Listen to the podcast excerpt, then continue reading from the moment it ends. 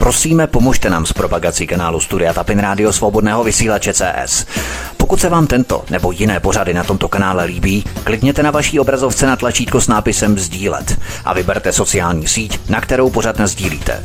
Jde o pouhých pár desítek sekund vašeho času. Děkujeme.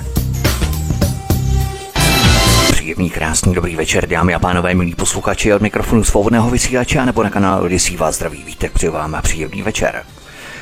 Vládní koronafašistická parodie vstupuje do dalšího dějství. Od pondělí 22. listopadu nemůžeme do restaurací nebo do bazénu s negativním testem. Ovšem do práce s negativními testy můžeme.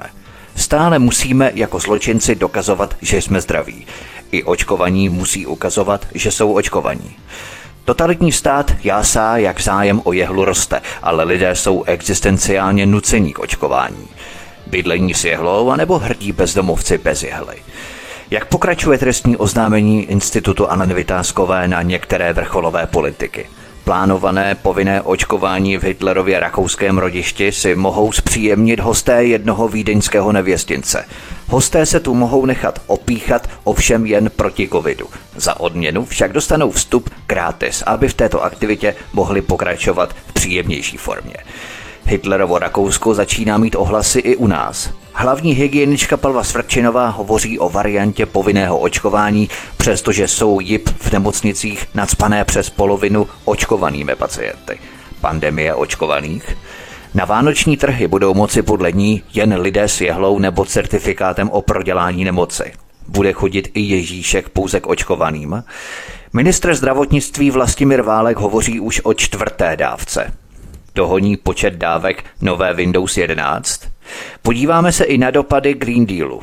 Němci stěhují výrobu aut do Afriky, aby uspokojili tamnější trh, zatímco nám vnucují Green Dealové rikši a zvláštní daň za každý kravský prd. Je tohle vážně ochrana planety? Evropská komise posvětila pojídání sarančat stěhovavých, cvrčků domácích a dalšího hmyzu. A do Česka přijíždí vegetariánský řezník – Ťukáte si na čelo? Nezoufejte, v Kanadě se už začínají rituálně pálit škodlivé knihy jako za dob inkvizice. Tohle se rozhodně nestane osudem knih ale nevytázkové, o které si můžete zahrát, pokud správně odpovíte na soutěžní otázku. Jaká soutěžní otázka to bude, to se dozvíte na konci našeho pořadu a proto vydržte s námi. A já už tady u nás na svobodném vysílači vítám předsedkyni institutu Alenku Vytázkovou. Alenko, vítej, hezký večer. Hezký večer a děkuji za pozvání a soukromého detektiva lovce šmejdů a člena výkonné rady institutu ale Vytázkové Zbyňka Prouska. Zbyňku, vítej, ahoj.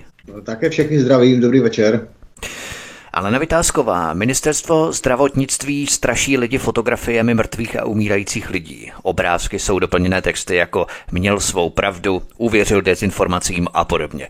Myslíš, že to svědčí o naprostém zoufalství a bezradnosti státu, který vymýšlí další metody výhružek, vydírání, zastrašování, nátlaku? A současná kampaň se už úplně zvrhla spíš než přesvědčit. Lidi spíš nechutí a odradí, Alenko.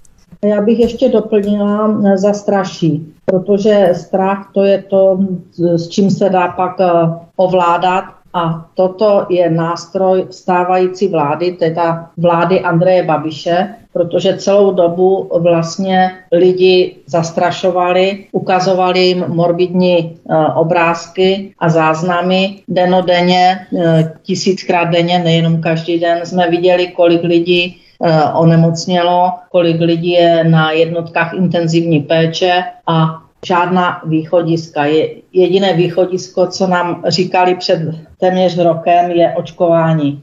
No a pak se to zvrhlo, že nestačí jedna dávka, že musí být druhá, třetí, snad čtvrtá, desátá. Oni v úvodu neřekli vlastně lidem vše. A toto trvá stále. Já jsem přesvědčena, že kdyby se občanům vysvětlilo, o co jde, kdyby se občanům řeklo, jaké to má důsledky. Myslím i to očkování, že se může očkovaný nakazit, že může onemocnět, že může e, nemoc roznášet a že by měl být stejně zodpovědný jako velká řada neočkovaných, kteří, já jsem přesvědčena, k tomu přistupují jinak. Ať už si nechávají dělat testy, ať už jsou opatrnější vůči sobě i svému okolí. A toto vláda nedělá. Vláda pouze zastrašuje a vyvolává trauma u občanů v České republice, aby zahladila stopy za špatným řízením státu, protože stát nelze řídit jako firmu. Stát je instituce, má své nástroje řízení od těch nejnižších po nejvyšších a ty byly za vlády Andreje Babiše likvidovány.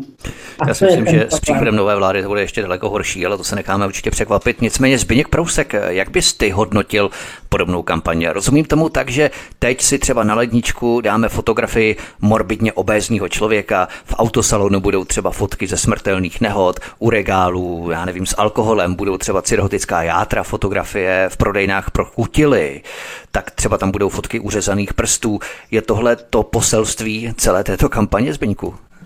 No, tak já obdobně eh, víceméně jakoby sdílím myšlenky, co už tady řekla Anenka Vytázková, víceméně to jen rozšířím o ten svůj názor, tak jak otázka padla, já si v první řadě myslím z toho, toho hlediska lidského, že to je vůbec nedůstojný, že to je nedůstojná kampaň, eh, nedů, eh, kampaň nedůstojná orgánu státu, čili vlá, zejména vlády.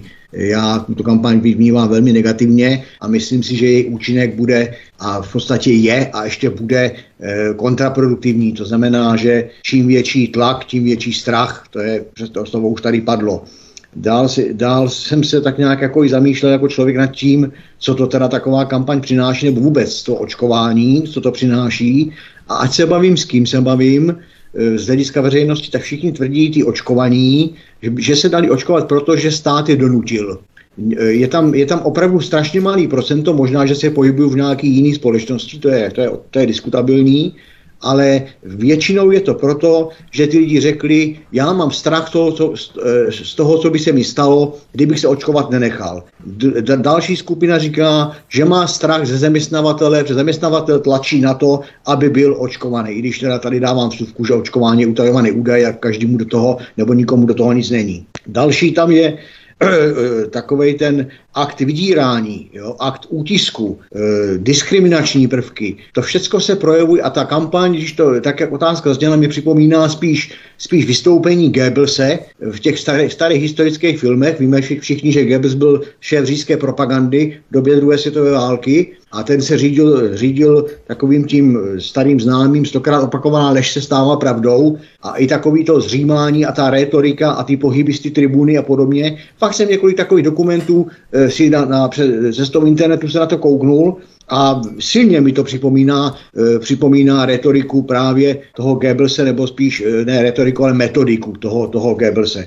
Hm. A já si, já nedávno jsem to dávali na svůj Facebook, já vůbec v té propagandě vidím jeden z prvků, a nebojím se říct, fašizace, fašizace státní praxe. Nechci teďka ještě říkat společnosti, protože společnost je taková trošku opatrnější a trošku rozumnější, ale některé ty prvky mě, a je to můj názor, připomínají opravdu fašizace veřejné moci a fašizaci státní praxe. Protože když zaspomínáme všichni, jak vůbec fašismus jako takový vzniknul, myslím, že ten fašismus teďka někde z roku 1932, Dneska teda máme rok 2022, možná to je taková zajímavá číselná schoda těch dvojek, ale jak se ten fašismus zrodil, jak se dostal k moci a hlavně jakých prvků projevoval, jakých nástrojů používal, tak z člověku z toho jde až, až zima, až zima po zádech, protože, jak se vždycky říká v některých filmech, jak říkají ti režiséři a podobně, schoda čistě náhodná, tak já bych byl strašně rád, kdyby tady byla ta schoda, nebo ta schoda, kterou já vidím, čistě náhodná,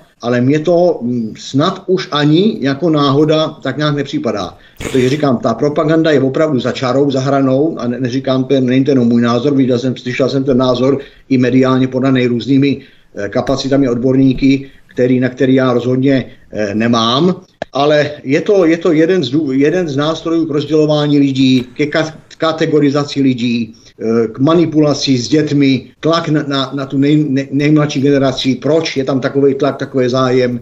A zase, když to porovnáme s těmi prvky z toho roku, takže eh, fakticky jako uzavřu to, odsuzuju to, nelíbí se mi to, je to nedůstojný, a vidím v tom naprosto kontraproduktivní, kontraproduktivní efekt. Já myslím, že ty totalitní maníry a ty totalitní prvky současného vládního establishmentu na jednotlivých národních úrovních nebo pozicích jsou více než patrné, jsou stále eh, očividnější a to dokresluje tu situaci, kdy v podstatě politici vykonávají pouze zadanou agendu toho mezinárodního zločineckého syndikátu, který jim zadává ty pokyny. Oni v podstatě představují co se jako průtokový ohřívač nebo filtr, který vlastně prosévá v různých variantách ty centrální pokyny z nadnárodního konglomerátu. Nicméně ale nevytázková mě vždycky fascinuje, jak si psychopatičtí politici a skorumpovaná soukromá i veřejná média pochvalují, jak zájem o jehlu stoupá. Přitom jde o prax prosté vydírání, zastrašování, donucování. Příkladem toho je článek na seznam zprávy ve kterém jeden člověk popisuje, jak ho stát k jehle donutil, odkaz číslo jedna v popise pořadu na Odyssey. Považuješ to za opravdu dobrovolné a svobodné rozhodnutí u mnohých lidí, kteří stojí před opravdu dilematem nechat se opíchat, aby měli kde bydlet, anebo se stát hrdými bezdomovci, Jelenko? Já to vidím z několika rovin. Ta jedna rovina je skutečně, že se mnozí občané obávají eh, této infekce a nechávají se očkovat dobrovolně. To je možná tam nějaká skupina která se obává eh, choroby, má nějakou jinou nemoc, kdy to i lékař doporučuje z, té, z tohoto důvodu. Takže to je skupina, která jde dobrovolně a myslí si, že ochraňuje své zdraví. Pak je další skupina. Ta je k tomu donucena svým okolím, zaměstnavatelem eh, a de facto eh, se nechává očkovat pod vysokým nátlakem. Většinou to je svého zaměstnavatele. Pak je další skupina. Skupina, eh, která si myslí, že chce cestovat, že se chce volně pohybovat, že ten covid pas, tak to bylo nazváno, že jí umožní, eh, že má očkování, tak bude moct bezproblémově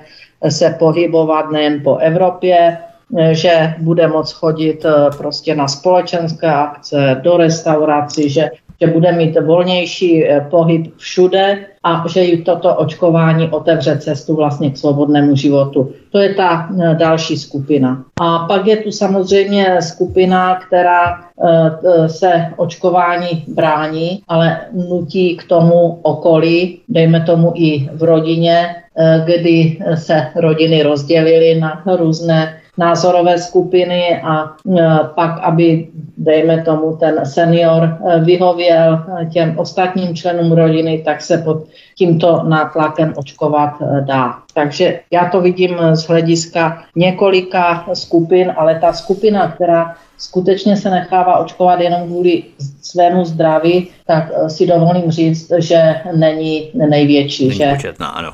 není početná. Zbigněk Prousek, třeba neočkovaný člověk nemůže jít do kina, nemůže jít do restaurace nebo jít do bazénu, přesně jak o tom hovořila Alenka, případně ke kadeřníkovi a to všechno jenom proto, že si do svého krevního oběhu nenechali napustit chemický rostok, jehlu, o které se ví, že nejen, že nefunguje, ale dokonce i mnoho lidí po té jehle končí na jednotkách intenzivní péče v nemocnicích. Máš pocit, že dnes už vůbec nejde o to zdraví, jak říkala Alenka, ani omylem, protože jehla vůbec nepomáhá, naopak mnoho teček končí na jednotkách intenzivní péče v nemocnicích.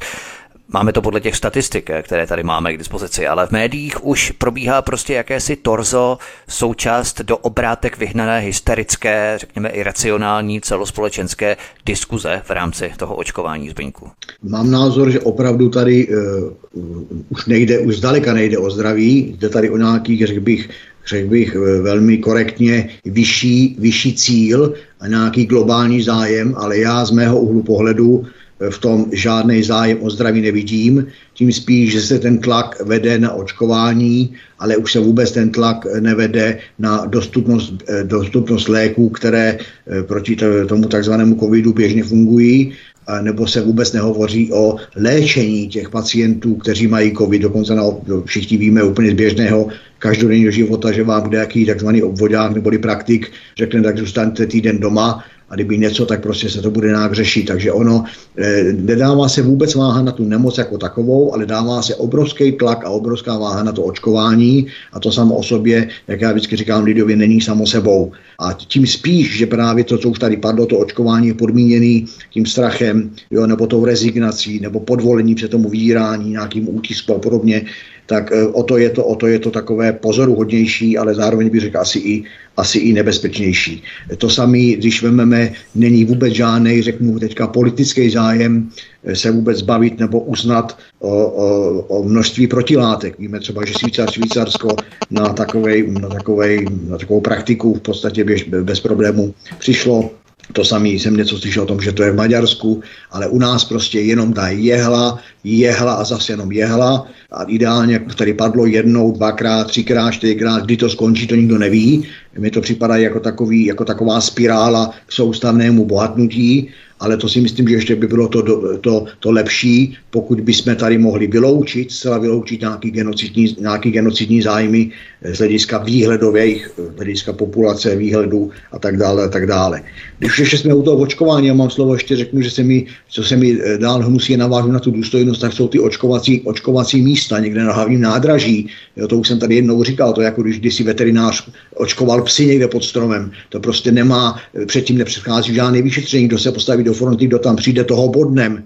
Jo, prostě účinky vedlejší, nežádoucí, kontraindikace z nemocí, nic, nic, prostě nějaký medic tam něco flákne tomu člověku. Čili chováme, eh, je tady, je tady z pozice toho z vlády, vlády vůči těm lidem mě připadá taková studená, čumákovitá, nepříjemná. Takže i to, i to. A ještě z hlediska toho, toho zaměstnavatele. Já tady ještě zmíním takovou radu, kterou jsem tuhle od jednoho právníka e, slyšel nebo po, pojal, pojmu, navnímal, že zaprvé teda zaměstnavatel nemá právo vyžadovat očkování, to je jasná věc, ale že když už teda, protože pochopitelně zaměstnavatel má možnost se mstít, jo, nevyhovíte mu, tak prostě je to soukromá firma, tak si najde nějaký důvod, aby vás e, svým způsobem, řeknu, vyhodil. Ale je tam, je tam dobrá, dobrá, dobrá jakoby taková lidskoprávní e, cesta. Můžu říct dobře, tak když teda chceš, milej zlatý zaměstnavateli, abych já se očkoval, tak mi to zaprvé dej písemně, a v okamžiku, kdy já budu mít vedlejší účinky, což je v poučení u těch vakcín skoro na dvě až tři strany, tak tě budu žalovat za nemoc z povolání a uvidíme, kdo bude platit v případě tu, tu, moji, tu moji výhru. A ten zaměstnavatel z pravidla z toho cukne už to prostě nechce, pokud se teda nemstí dál. A ještě bych se chtěl vrátit, jenom když mám slovo velmi stručně, k těm e, ty propagandě, a tady taky padlo ve vašem rozhovoru s Alenkou e, slovo jípka, to je teďka velmi moderní slovo, jinými slovy jednotka intenzivní péče, tak zaprvé bych tady chtěl říct, že kdyby naše, naše vláda, nebo Babišova vláda, která je u moci teď už vlastně končí, Eh, já se vůbec divím, že tam ještě vůbec je, ale kdyby nám tady eh, tato vláda, ale i vlády předchozí, to zase řekněme objektivně, nezrušili celou řadu nemocnic, tak by dneska jsme možná byli taky někde úplně jinde, ale byla tady, všichni si vzpomeneme, byla tady móda rušit oblastní nemocnice, my je přece nepotřebujeme, my máme prostě v přepočtu a furt se s někým porovnáváme někde v Evropě, takže jsme měli moc lůžek na počet obyvatel a tak dále, a tak dále, najednou, najednou to chybí, najednou stavíme nějaké polní nemocnice a podobně ale abych, se, abych nebyl široký, a z hlediska ty jípky, tak ta propaganda říká, jak ty jípky praskají ve švech a podobně. Tak jsem se o to jen tak laicky zajímal a když vezmeme teda model, že jsou okres to nemocnice, a taky to není po každé pravdou, ale můžeme říct, že je, tak co okres to nemocnice, co nemocnice to jípka. Nevěděl jsem teda, přiznám se, že většina nemocnic má jípky takzvaně dvě, a to, to jsem přiznám nevěděl. Jedna jípka je takzvaná chirurgická, nebo někde také říkají úrazová, a druhá jípka je takzvaná interní. Čili jinými slovy to, co prostě nějaký ty masakry z dopravních nehod, e, pády ze žebříků, pracovní úrazy a podobně, se vozejí, ty pacienti přijímají na jednotku intenzivní péče na tu chirurgickou. Tam má z pravidla 5 až 7 míst, podle toho, jak je ta nemocnice veliká. A pak je jípka interní, tam má od 5 až do 12 míst. A tam se přijímají všechny ostatní eh, náhlý, náhlý zdravotní příhody, čili infarkty, mrtvice, kolíky ledvinový a jiná náhlá těžká selhání člověka. Takže když si vezmeme, že máme teda eh, tu úrazovou, můžeme odbourat a zbyde nám ta interní jípka, a na ty interní jípce budeme mít v malé oblasti nemocnici nebo malé okresní nemocnici 7, řekneme, nebo řekněme 8 míst, a už tam budeme mít jednu ledvinovou koliku, jeden infarkt a dvě mrtvice. Tak odpočítáme čtyři místa. Když tam bude teda sedm, tak nás bývají tři místa pro covidové pacienty. Ty tam přijmeme a potom budeme hlásat, že máme plnou jibku covidových pacientů. Ale my máme z okresu, který má 40 tisíc lidí, tři lidi na jibce s covidem. Tak si myslím, že, to, jo, že musíme být nohama na zemi a nevěřit každému tlachu propagandy. Lena Vytázková, teď si ještě vezmi ten paradox, jak tu načal Zbyněk ohledně těch očkovaných, neočkovaných na jibkách. Tak kdy dnes, pokud nakažený očkovaný člověk nakazí neočkovaného zdravého člověka. Pak ten, kdo jde do karantény, kdo to odskáče, je ten neočkovaný zdravý, přestože ho nakazil očkovaný. Je to postavené naprosto na hlavu, ale přemýšleli jste třeba v institutu nechat si podle 106 uvést informace, jaký z vrcholných politiků a poradců je očkovaný, když každý pingl v restauraci, kde jaká vrátná, kde jaký hospodský má právo vidět náš zdravotní stav. My bychom tedy také měli právo vědět, jaký politik je očkovaný a jaký ne. Uvažovali jste o něčem podobném, o něčem takové malinko v institutu podle 106 si nechat eh, tyto informace zaslat? No, eh, neuvažovali jsme mi přímo, ale máme k dispozici stanovisko ústavního soudu, eh, kdy právnička velmi dobře zpracovala svůj dotaz kolem podle 106 a zajímalo ji, jakým způsobem a v jakém rozsahu eh, mají vakcínu členové nebo ústavní soudci, jejich asistenti a pracovníci ústavního soudu. Zda jsou na očkování, zda eh, jsou už jako plně na očkování a dostalo se krásné odpovědi, kterou budeme zveřejňovat na našich webových stránkách a ta odpověď zní, že na to nemají právo nikdo se na to ptát, protože je to z několika hledisek informace, která je neveřejná, kdy každý občan musí souhlasit s tím, jestli zveřejní svůj zdravotní stav, to musí on sám osobně o sobě říct, že ho zveřejní a přesto vlastně nejede vlak. Takže ta, eh, to jedno z těch zdůvodnění, proč tu informaci neposkytli, že nesoustředují ty data samozřejmě, ale že eh, pro ochranu vlastně eh, si každý z nás může rozhodnout, komu a kdy zdravotní stav sdělí, kromě ošetřujících lékařů pochopitelně. Takže na to nemají právo, nemají právo to vidět. A toto potvrzení ústavního soudu máme teď z 18. listopadu 2021, hmm. čili úplně čerstvé bych řekla. A e, je to teda velmi zajímavá informace asi pro všechny a vzhledem k tomu, že my jsme se už dříve zabývali porušováním zákonů, které vláda porušuje a ministerstvo zdravotnictví svými rozhodnutími tady v této oblasti proti covidových opatření, té době, kdy jsme podávali trestní oznámení, bylo asi 26 eh, porušení zákonů, které potvrdili soudy. Jo, to ne, že si to myslíme, že, že bylo přijato opatření, které je nezákonné, ale ty, co potvrdili soudy, dneska to je, myslím, 46 eh, nezákonných rozhodnutí, které soudy potvrdili, že byly v rozporu se zákonem a ústavou. A v této oblasti vláda Andreje Babiše pokračovala dál. A stále se opakuje to, co se bavíme možná už pátý e, cyklus našeho pořadu, že, že se zákony ze strany vlády porušují s dopadem na veřejný zájem, čili to není ku prospěchu. To zlikvidovalo velkou část podnikatelů, mělo to dopad na rodiny, myslím finanční, zadlužení rodin. A ne, v neposlední řadě, když někdo začne vykládat, ale my jsme jim dali ne, nějaké dotace, my jsme jim dali nějaké očkodnění, ať už to byly restaurace, ať už to byly um, různí živnostníci, tak se musíme zase podívat, kdo my jsme dali že stát z veřejných financí dává toto očkodnění do jisté míry, eh, tak to jsou zase miliardy korun z veřejných eh, financí, které mohly být použity úplně k něčemu jinému, možná i na posílení zdravotnictví a nebyli bychom teď, jak se říká, v kolapsu a neměli na uh, nedostatek místa a nedostatek zdravotního personálu. Když se to povíme o těch třech pilířích legislativy, exekutivy a justici, pilířích, které stojí na hliněných nohách, které je stále více u nás v České republice ještě, ale nevytázková. Zeptal bych se tě na otázku, protože iniciativa pro Libertate podala trestní oznámení na ministra Vojtěcha a na hlavní hygieničku Svrčinovou, odkaz číslo 2 v popise pořadu na Odyssey.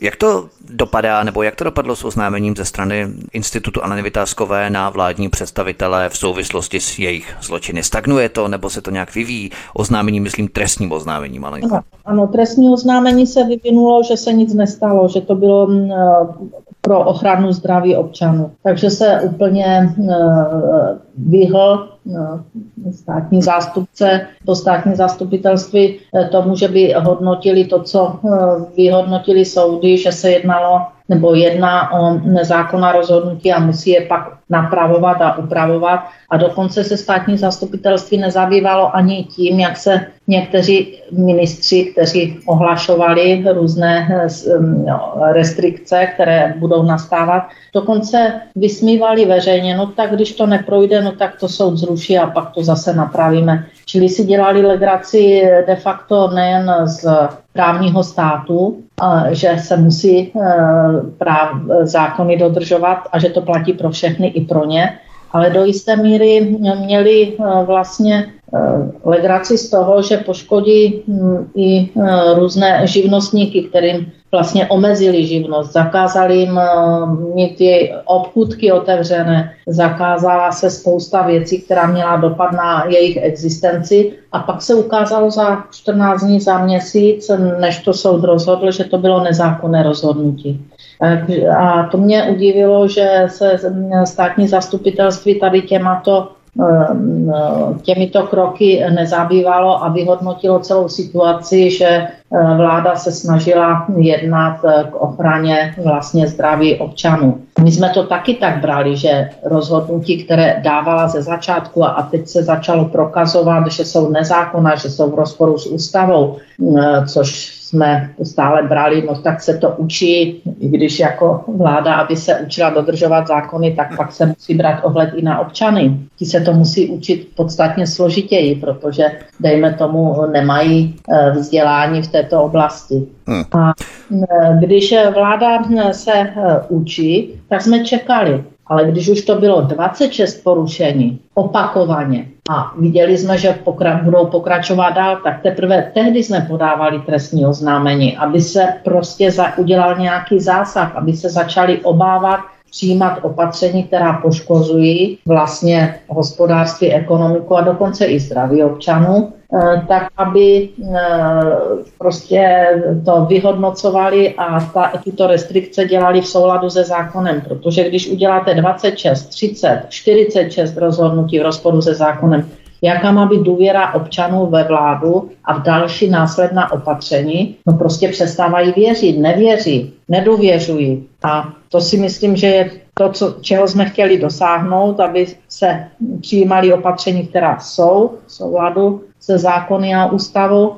No nicméně se nám to nepodařilo a naše trestní oznámení bylo teda řešeno. Neříkám, že neodpověděli, odpověděli, ale s tím, že vlastně eh, vláda a její členové jednají ve vyšším zájmu zdraví občanů, což je úsměvné. Hmm, to dokumentuje, že oni vědí, že mají mezinárodní krytí a v podstatě o to se můžou opřít a oni pouze vykonávají pokyny. Jsou to jakýsi lokálně pověřený kompradoři, poručíci, kteří vykonávají ty pokyny, ať se jedná třeba o Brusel, OSN, VHO a tak dále. Prostě ty mezinárodní organizace zaštiťují všechno to, co politici dělají. Oni to velmi dobře vědí, že jsou nepostižitelní v tomto ohledu, to znamená, že si opravdu mohou dělat, co chtějí. Ještě Zbigněk Prousek před písničkou. Myslíš si, že tento stav za situace, kdy je obyčejný oběd v restauraci pokládaný skoro až za privilegovanou výsodu očkovaných, má za cíl rozkládat společnost vynucováním očkování, že politici záměrně dělí společnost formou segregace apartheidu na my a oni, což je v podstatě neklamnou indicí totality zbinku. Eh, myslím si, že to tak opravdu je. Zaprvé souhlasím s tím, co jsi říkal. Sám jsem si to poznamenal do poznámky, když Alenka o tom hovořila, že, eh, že je tady cíl rozložit společnost, je tady možná daleko vyšší cíl, než, než že je tady těch cílů daleko víc, než jenom rozložit společnost, říkám v úvozovkách jenom rozložit společnost.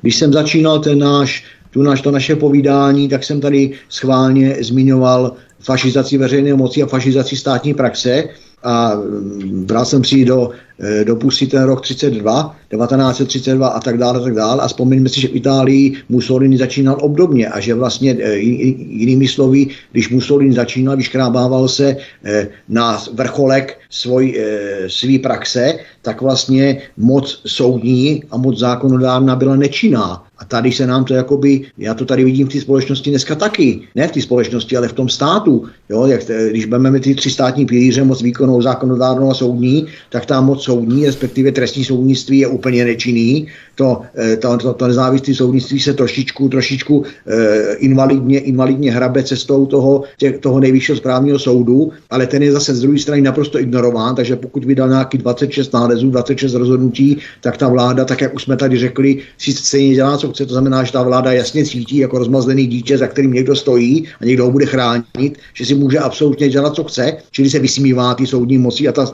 ta soudní moc je jako, jak, jakoby bezzubá. Trestní soudnictví nám tady dělá, předvádí absolutní slepotu vůči tomu, co se tady děje eh, v hlediska rozdělování společnosti, z hlediska porušování ústavy, z hlediska porušování listinických práv a svobod a tak dále a tak dále. A zákon, moc zákonodárná, čili naše sněmovna, stará budíš, ale ta nová se zatím taky nikdy tak neprojevila a já už bych očekával, že už by se projevit mohla, že už by měla být několik dní, několik hodin funkční. Takže si myslím, že, že e, to není samo sebou.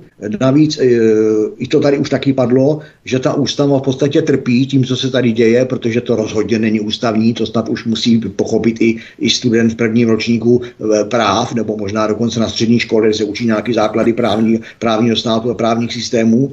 Eh, a zase eh, ústava nám tady trpí, ale ústav, ústavní soud jako by mlčí. Ústavní soud prostě nevidím nějak, že by bránil zájmy, zájmy právního státu. Takže to je všechno napomáženou, takže moje odpověď je taková, že si myslím, že to je opravdu, že to je opravdu cíl a že když jsem tady mluvil o tom slovu fašizace, kterýho se obrovsky bojím a který prostě e, brojím proti, jako, jako člověk, jako občan, brojím všemi prostředky proti tomu, aby takové prvky tady vůbec nemohly, nemohly vzniknout, tak se bojím, že už, nám tady, že už nám tady vznikají. Otázka je, do jaké míry je můj strach e, reálný a do jaké míry je to jenom moje představa, nebo už se z toho stává nějaká, nějaká v úvozovkách, řeknu, státně společenská realita. Takže, takže asi tak moje odpověď. Ale Vytázková, Zbyněk Průsek jsou hosty u nás na svobodném vysílači od mikrofonu vás zdraví Vítek a po píšničce pokračujeme dál v našem povídání. Hezký večer a pohodový poslech. Od mikrofonu svobodného vysílače Studia Tapin Radio a nebo na kanále Odisí vás zdraví Vítek a se mnou jsou tu spolu s námi předsedkyně institutu Alena Vytázková a soukromý detektiv Lovec Šmejdů a člen výkonné rady institutu Alena Vytázková je Zbyněk Prousek.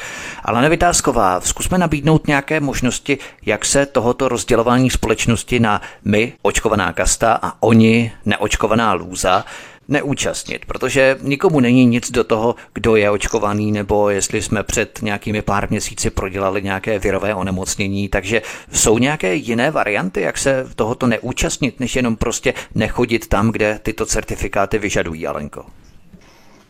To je strašně složité, eh, protože eh, každý z nás má ještě eh, příbuzné, není sám jediný, který se teda nezúčastní eh, nějakého veřejného života, uzavře se do sebe a, a bude čekat, co bude a bude ignorovat vlastně e, různé e, nařízení, která mu nevyhovují, ale máme své rodiny, máme, dejme tomu, děti, máme vnuky a ti začínají být vlastně diskriminováni tím, že se omezuje škola, kroužky, že jsou různé restrikce proti dětem a to už nehovořím o tom, že se zvažuje jejich očkování a dokonce eh, ta tyranie má postoupit až tak daleko, že neočkování by snad neměli chodit eh, do školy. Eh, takovou tézi jsem zaslechla a pokud by to skutečně byla pravda, tak pak už to není o tom, že si my dospělí nebo my seniori řekneme, že, že se nezúčastníme. Pak už to je o něčem jiném. Další krok je k tomu, to jsem taky slyšela, nezažila jsem, že vás v nemocnici nevezmou na operaci nebo nevezmou na zákrok, pokud nejste očkovaný, čili to je další hrubý nátlak na každého, kdo se nechce zúčastnit očkování. A já jsem stále přesvědčena, teď jsem dostala zprávu hm, počátkem týdne, jedné firmě prostě zaměstnanci dva dostali covid, oba očkovaní, podotýkám, a e, tak mě zajímalo, jak se trasuje pak těch, e, jo, když ten očkovaný dostane covid, no tak prý se netrasuje, že se trasuje jenom u neočkovaných. Neočkovaný, já jsem to chtěl říct. tak e, tady je spousta věcí, která buď ta infekce je, prostě nebudeme, o tom se nebavíme, nikdy jsme to nespochybňovali, infekce je, ale každá infekce, ať je více či méně nakažlivá, má nějaké postupy, jak jí zabránit. Dneska těch postupů je skutečně hodně v civilizovaném světě, ať už to je řešení těch ohnisk a uzavření eh, ohniska nákazy, ale ne, eh, že se bude očkovat plošně eh, vakcínou Eh, která je v testovací eh, fázi a že to bude dokonce povinné a že se do toho zahrnou děti. Eh, prostě Evropa jako celek a, a některé další části světa, které nezvládají ekonomiku, hospodářství a politické řízení těch států, tak jim přichází vhod tady tento klacek na národ, aby ho mohli lépe ovládat. A Tady ta obrana je opravdu velmi, velmi, velmi složitá pro ty, kteří se chtějí nesmyslným nařízením bránit. Jak dlouho to Evropská unie udrží tento nátlak, protože jsem měla možnost eh, zahlédnout eh, co Evropský parlament de facto schválil, co se týká očkování, když nakoupil v tom obrovském množství eh, různé vakcíny od jejich výrobců, jak se dokonce europoslanci eh, ne, nebylo, eh, nebyli seznámeni s celou tou smlouvou a s dopady očkování na, na, na občany jak to schvalovali a jak jim pláli oči radosti, že jim tam někdo od těchto farmaceutických firm udělal přednášku a vysvětlil jim, jak to očkování je důležité.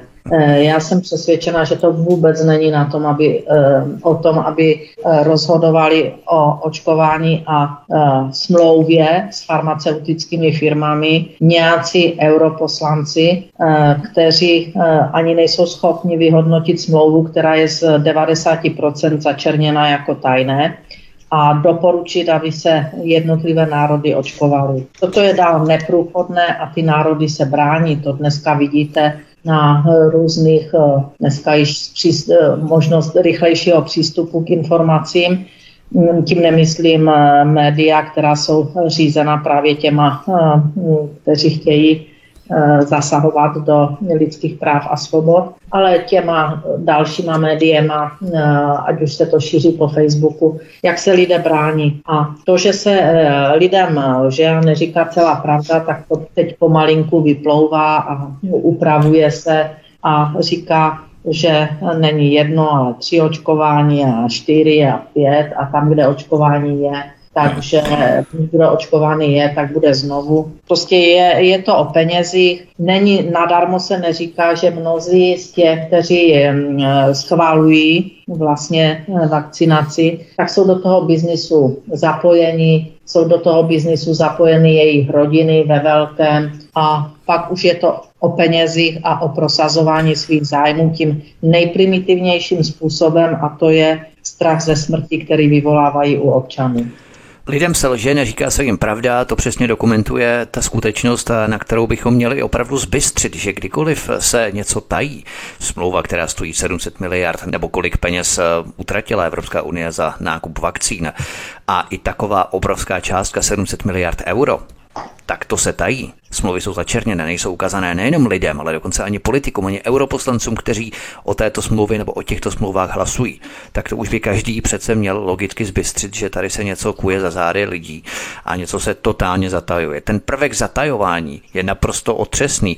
Nicméně Zbigněk Prousek v souvislosti s plánovaným povinným očkováním v Hitlerově rakouském rotišti od 1. února. Tu máme třeba vídeňský nevěstinec, který nabízí očkování proti covidu.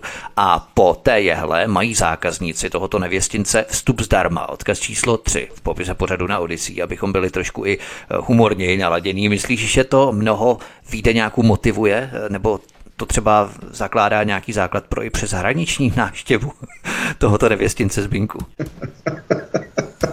tak já k tomu jen, jenom, eh, to, to opravdu taková humorná vsuvka, já bych jenom tady, tady zase k tomu jenom humorně dodal s velkou nadsázkou, že eh, v Rakousku rodiště, v rodišti Adolfa Hitlera pojali, přistoupili k tomu tak, jak přistoupili.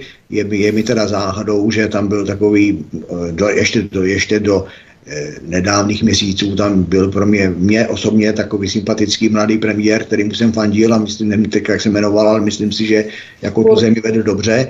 Eh, dneska s odstupem času mi to skoro připadá, jako kdyby tento eh, premiér, chlap středního věku, zdravý, chytrý, moudrý, někomu překážel, naradil jiný premiér, a tam toho se vytáhla nějaká, nějaká, nějaká podivná kauza Eh, došlo tam k výměně těch premiérů a v Rakousku to vypadá tak, jak to vypadá. Já si myslím, že bychom si neměli brát ale příklad z Rakouska, že bychom si měli brát právě příklad, tak jako se vždycky říká dětem, neříkej mě eh, v pátý třídě, kdo, kdo, jste, kdo ještě s tebou dostal pětku, řekni mi, kdo dostal jedničku, kdo je chytřejší, kdo to uměl a neříkej mi, kdo je tak hloupý, jako seš ty.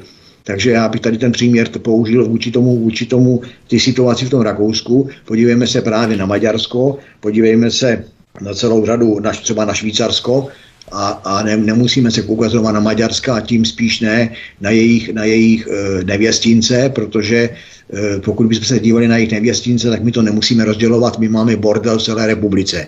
Takže oni tam možná mají některé nevěstince, já si myslím, že my máme u nás je takový jeden veliký nevěstinec a to bych ten ještě opravil, že ne v republice, protože to je se skupení uh, úplně všeho a v podstatě společenských zřízení, ale my máme bordel ve státě. A myslím si, že náš bordel v našem státu, čili právě těch třech pilířích eh, tý, eh, toho státu je daleko větší než tu a tam nějaký handbase v Rakousku, takže si myslím, že se vůbec nemůže, nemusíme srovnávat. Ani ta pracovnice toho nevěstince by určitě neprovozovala svou aktivitu za nějaké tenisky. To myslím, že by opravdu No, nedělala. ani za mobil, ani za tenisky a určitě ani nestojí fronta, jako u nás na hlavním nádraží. To si myslím, že i tam ta důstojnost toho nevěstince zachovaná. U nás už ani to ne. A dokonce jediný, co si myslím, že je asi tak, a dokonce si myslím, že v tom nevěstinci jsou na tom líp, protože tam údaje o opíchaných jsou, bych řekl, utajovaný, kdežto u nás údaje o opíchaných se vyžadují skoro veřejně.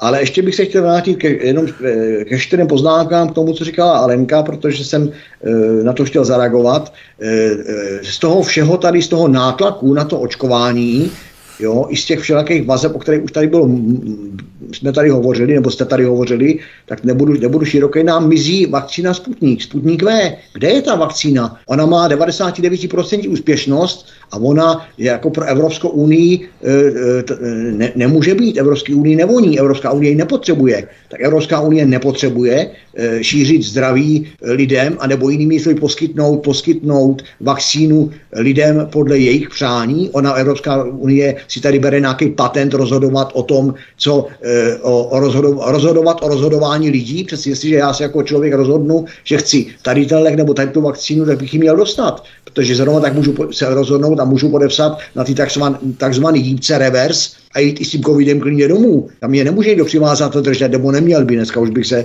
dneska už bych se bál skoro všeho. Takže to je tady k tomu. Prostě chybí mi tady Sputnik, který je v Maďarsku, který je všude jinde. A tady jako by není. Další věc, co jsem chtěl zareagovat, jak jsi tam říkal tu otázku, jak se tomu bránit. Mimo jiné je dobré vstřebávat informace a naše propaganda a média, které slouží už tyto propagandě, nám schválně tají informace o nepokojích a velkých nepokojích, masových nepokojích e, e, na území mimo Českou republiku. To se vůbec nerozvídáme. E, ve, vysílání naší televizí informace chybí. Chybí tam informace o, o nepokojích v Srbsku, chybí tam informace o nepokojích v Itálii, které byly, chybí tam informace o nepokojích v Německu a jsou daleko, a jsou daleko, jsou ještě další země. Takže to je další taková věc, která prostě ta propaganda opravdu jako chobotnice a pomalinku požírá vše, veškerou tu, veškerou tu ústavní, veškerý tu ústavní právo na, na, na, na přístup k informacím. Cenzura tichem. Tak. A další věc, ještě třetí poznámka je tady, že ta vakcinace, ale vy jste to tady zmínili, já jsem na to chtěl jenom k tomu něco doplnit, je opravdu tak obrovský biznis, už jsem to i sám říkal, to taková ta spirála, že ten biznis zjistil, že v prvním kole se prostě nažere, tak se nažere v druhém kole, jo, nažrala se, nažrala se biznismení, rouškaři, nažrali se biznismení, respirátorový, teď se nažrali biznismení, jedny vakcíny, teď se zjistilo, že můžou skočit na další schod, to je druhý píchání, pak se nažerou na třetím píchání, pak se nažerou na čtvrtém píchání a pak se možná dostaneme k tomu, že, eh, že jak se to říká, že operace se zdařila a pacient chcíp, protože jestliže prostě do někoho budeme prát pořád jenom jednu a jednu a jednu vakcínu, tak prostě to bude jako miska vach a podle mýho eh, naprosto laického úsudku prostě jeden, jedna, jedna vakcinace překoná eh, tu, tu vyváženost látek v těle a musí nastat něco, něco asi hroznýho. Eh, zaprvé si myslím, že toho prostě, když to řeknu obrazně, na, natahali sem a zaplatili pochopitelně svým kámošům moře kamionů, těle těch ampulek. A teďka teda, co s tím, tak to do někoho prostě musíme narvat, aby jsme to nevylili, protože když to vylejem, tak je to špatně. To je další věc. A to říkám, nechci připustit vůbec spekulaci o nějakým genocidním, o nějakým genocidním cíli, to jako bych o tom nechtěl tady, tady spekulovat, ale v každém případě bez diskuzí je to obrovský biznis. A já bych v souvislosti s tím biznisem jenom chtěl říct, a seznámíte naše posluchače, jsem našel tuhle úplně náhodně, protože celkem na Facebook mi lidi posílají celou řadu informací a zároveň jim za to děkuju, tak mi tam přišli takový dva obrázky. Jeden obrázek je, jak si předsedkyně Evropské komise je velká kamarádka na nějakém obrázku s, s nejmenovaným eh, šéfem eh, gigantické, gigantické farmaceutické firmy a pak mi přišel druhý obrázek, kde dokonce náš pan premiér Babiš z roku 2018 se tam podává ruku nebo se tam objímá zase se šéfem takové další gigantické firmy. A to bylo v roce 18 a dneska máme rok 2021 a tato firma nám sem dodává v hrozném stavu ohrožení e, tisíce, tisíce vakcín. Čiže to jsou všecko, jak jsme, jak jsme říkali úvodu, podobnost zřejmě čistě náhodná. A úplně poslední, co bych jenom chtěl doplnit, že jsme tady ještě nezmiňovali, ale mě to, už jsem se s tím taky setkal s informací, které třeba mám ze svého okolí, nebo teda z, od lidí, kteří nám do institutu, do institutu píšou, tak je to, že e, ta vlá, tu vládu v podstatě asi tak nějak bych řekl skoro na okraji pozornosti je, co, co je s takovým člověkem, který musí být chudá v karanténě, on je v podstatě zdravý a v karanténě, no budíš, nespochybnujme to, když, když ten člověk žije sám, sám senior doma, on je, on je na hranici, aby tam doslova do písmene chcípnul. Kdo mu bude nosit nákup, kdo mu bude nosit pití, kdo se o něj bude starat 14 dní, on nesmí nikam ven. Co ten člověk tam má doma dělat? To je prostě něco hroznýho. Další věc, nikoho jakoby nezajímá, jaký je psychický stav našich seniorů v domovech důchodců. Jo, to jsou lidi, kteří jsou pomalu oplocený, zavřený, izolovaný od rodin, od blízkých. On je tam sám dědeček nebo babička na pokoji a k němu nesmí nikdo blízký. To samý e, jsem tuhle e, vyslech příběh, naprosto konkrétní případ, kdy e, rodičům odvezli malý dítě pohotovost do nemocnice a ta maminka to dítě za tři lety nesměla navštívit, protože nebyla očkovaná. Kdyby nedebo, že to dítě umřelo, to řeknu to nejstrašnější scénář, tak ta matka se s tím vlastním dítětem nemůže ani rozloučit. Tak to se dostáváme snad opravdu zase znova do éry roku 1939 a 45. Rozdělování rodin, rozdělování všeho ostatního. Takže e, opravdu nechci to rozpitvávat, je to, je to hrozná situace a e, některá ta fanatická, fanatická veřejnost, prostě já jsem očkovaný, já mám brnění a přesto nejde vlak, e, se dostává opravdu taky někam jinam. A zase z druhé strany, ty, co nám nutějí to, to očkování, stůj, co stůj, ty jehly do toho, prostě narvat tu chemii do ty krve, tak mi připadá jako takový ty sekty v době Ludvíka 14. kdy, kdy prostě zabíjeli pomalu novorozeně tápíli krev a mysleli si, že Bůh ví co. Já to teďka nechci přehánět, ale víte dobře, kam tím mířím. Takže dostáváme se někam mimo zdravý rozum a biznis a možná i jiné cíle prostě eh, to tady stírají. A chci to uzavřít tím, že eh, hodně se o tom mouří v souvislosti právě i třeba s tím spolkem nebo s tím odborným družením právníků, to liberat, libertáte a tak dále, že tady máme eh, takzvaný článek 23 ústavy, a ten článek 20 ústavy je takový zapomenutý, moc se nepoužívá, i když občas v médiích se, teda médiích, na Facebookích a ve veřejných sítích se o něm hovoří. A to je o tom, že lid má právo vzít moc do svých rukou, jestliže selhávají orgány státu. A, my jsme, a teď jsme právě u toho, jestliže stát má tři orgány nebo tři pilíře, moc soudní, výkonnou a zákonodárnou a z toho nám dva tady nefungují a ten jeden, ten výkonný si dělá, co chce a ty dva ho neumějí ukočírovat. Není tady už náhodou situace použít ten článek 23 vakcinaci, jak tu mi napsal na Facebooku jeden pán, chtěl by to znovu jít zacinkat klíčema, ale viděl bych to spíš jako francouzák než obyčejný klíče odbytu. Ale to nechci, to nechci rozpitvávat. A úplně na závěr řeknu to, že teď jsem si nedávno čet, a to taky našim posluchačům doporučuju. Podíval jsem se na internetu na dokument nebo nějaký pojednání o dokumentu z roku 1941 a to byl dokument, kterým přijel Heydrich do Prahy a jmenovalo se to Konečné řešení české otázky. Doporučuju si toto prostudovat ty hlavní body tohoto dokumentu, který měl zříše schválený a porovnat si to se současnou situací. Děkuji. Ale nevytázková, když se tu bavíme o plánovaném povinném očkování v Hitlerově rakouském rodišti od 1. února, Adam Vojtěch u nás vyhlašuje nouzový stav a dokonce hlavní hygienička Pavla Svrčinová prý je pro povinné očkování v případě, že se nouzový stav vymkne kontrole. Odkaz číslo čtyři v popise pořadu na Odyssey. Jak myslíš, že to může stát takto mandatorně vůbec vymáhat? Vždyť to je přece nemožné, tak to paušálně zavést. Já alespoň nechápu, jak si totalitní stát může něco takového vůbec dovolit, prohlásit, uvažovat o tom a víceméně to nějakým způsobem zakomponovat do legislativy. Alenko. Stát si dovolí to, co mu dovolí občané. Co k tomu dodat? Já k tomu něco dodám. Já k tomu dodám, že pitomce nelze chápat. Eh, pokud si občané nechají všechno líbit a skloní hlavu, tak eh, pak je těžké radit. Eh, když pan ministr Vojtěch, nevím, on je snad povoláním zpěvák, dává tyto knížecí rady s partou eh, svých podporovatelů. Když paní Svrčinová dává tady tyto eh, instrukce, aniž by vůbec eh, řekla, jaký to bude mít dopad, protože vždycky musím znát dopad. Proč neřeknou, že tato vakcina, tento typ vakcín je vlastně v nějakém testovacím procesu, který má být ukončen v roce 2023, proč nutí celou populaci, aby se nedobrovolně nechala očkovat. To prostě jenom proto, aby zůstali na svých místech. Já jsem eh, četla rozhovor pana profesora Pirka, eh, tam eh, má na to úplně jiný, já bych řekla, že jako vysoký odborník, sice ne imunolog a, a, a ne epidemiolog, ale jako významný lékař se na to dívá úplně jinak, na celý ten proces a tady toto nucení a, zastrašování lidí. E, tady se ale nechce e, znát jiný názor. Tady jiný názor je nepřípustný, čili jde pouze o peníze, tak ať řeknou, že jde o peníze, že chtějí být strašně bohatí a že je jim úplně jedno, jak testovací fáze této nové, tohoto nového typu vakcín dopadne, protože eh, je eh, to pro ně nepodstatné, oni potřebují být bohatí. Nevím, jestli to byl fake, ale údajně eh, vzrostl počet miliardářů u nás o 10 miliardářů, kteří eh, jsou nějak zaregistrovaní za to poslední období eh,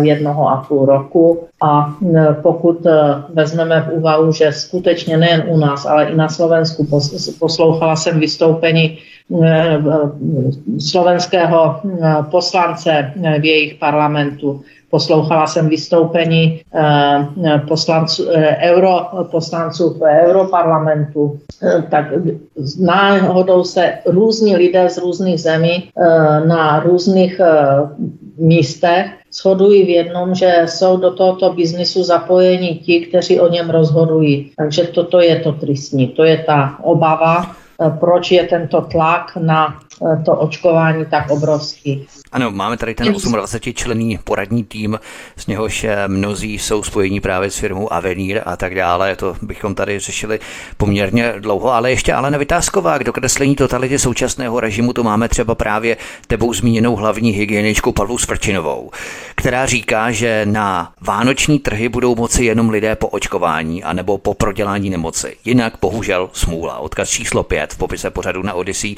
Takže Kolem vánočních trhů budou nejenom betonové záterasy proti teroristům, jako jsme tomu byli svědky v minulých letech, ale ještě bude trhy, vánoční trhy procházet policie nebo hygiena a kontrolovat, kdo je očkovaný nebo kdo prodělal nemoc. Hezky nám ten současný totalitní režim šíří vánoční atmosféru, že, Lenko? Já už jsem dokonce viděla nějaké mm, seznamy, ale nevím, do jaké míry je to pravda, že vznikají restaurace, kde e, je to pouze pro neočkované. E, takže ten tlak na rozdělení a nenávist společnosti je tak obrovský, že skutečně se můžeme obávat těch nejhorších e, ataku, protože veme v úvahu, že jestli se přizná, že očkovaný skutečně může covid dostat, může nemoc roznášet, má asi, já nevím, lehčí průběh ta nemoc, ale nemusí mít lehčí, záleží na kombinaci, co se všechno stane v té chvíli a ten člověk ten covid dostane v nějaké dávce. Eh, tak když eh, vezmeme tady toto srovnání, že eh, ti, kteří se nechali poprvé očkovat asi počátkem letošního roku, mm, tak netušili, že budou muset jít na druhou, třetí dávku a že mm, taky netušili, že by nebyli úplně ochráněni od této nemoci. Takže i oni budou zlí na ty, kteří se očkovat nešli, takže tam ten tlak v té společnosti bude ze všech stran a Eh, může to vyvolávat skutečně takovou nenávist. Eh, já jsem eh, nedávno k 17.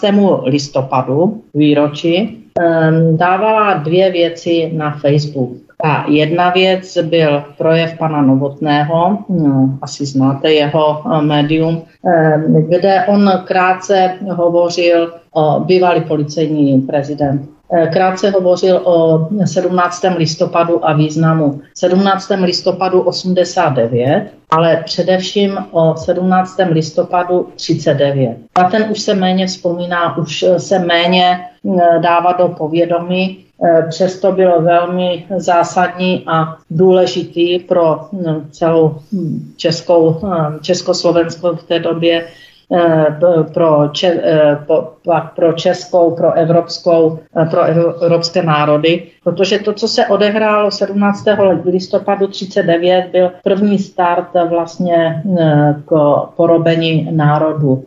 To, co se udělalo z vysokoškoláky, ze studenty, kdy byla jich celá řada zatčena, byl zastavený a ukončeno vzdělávání na vysokých školách v České republice. Tady e, a e, část studentů byla dokonce popravena.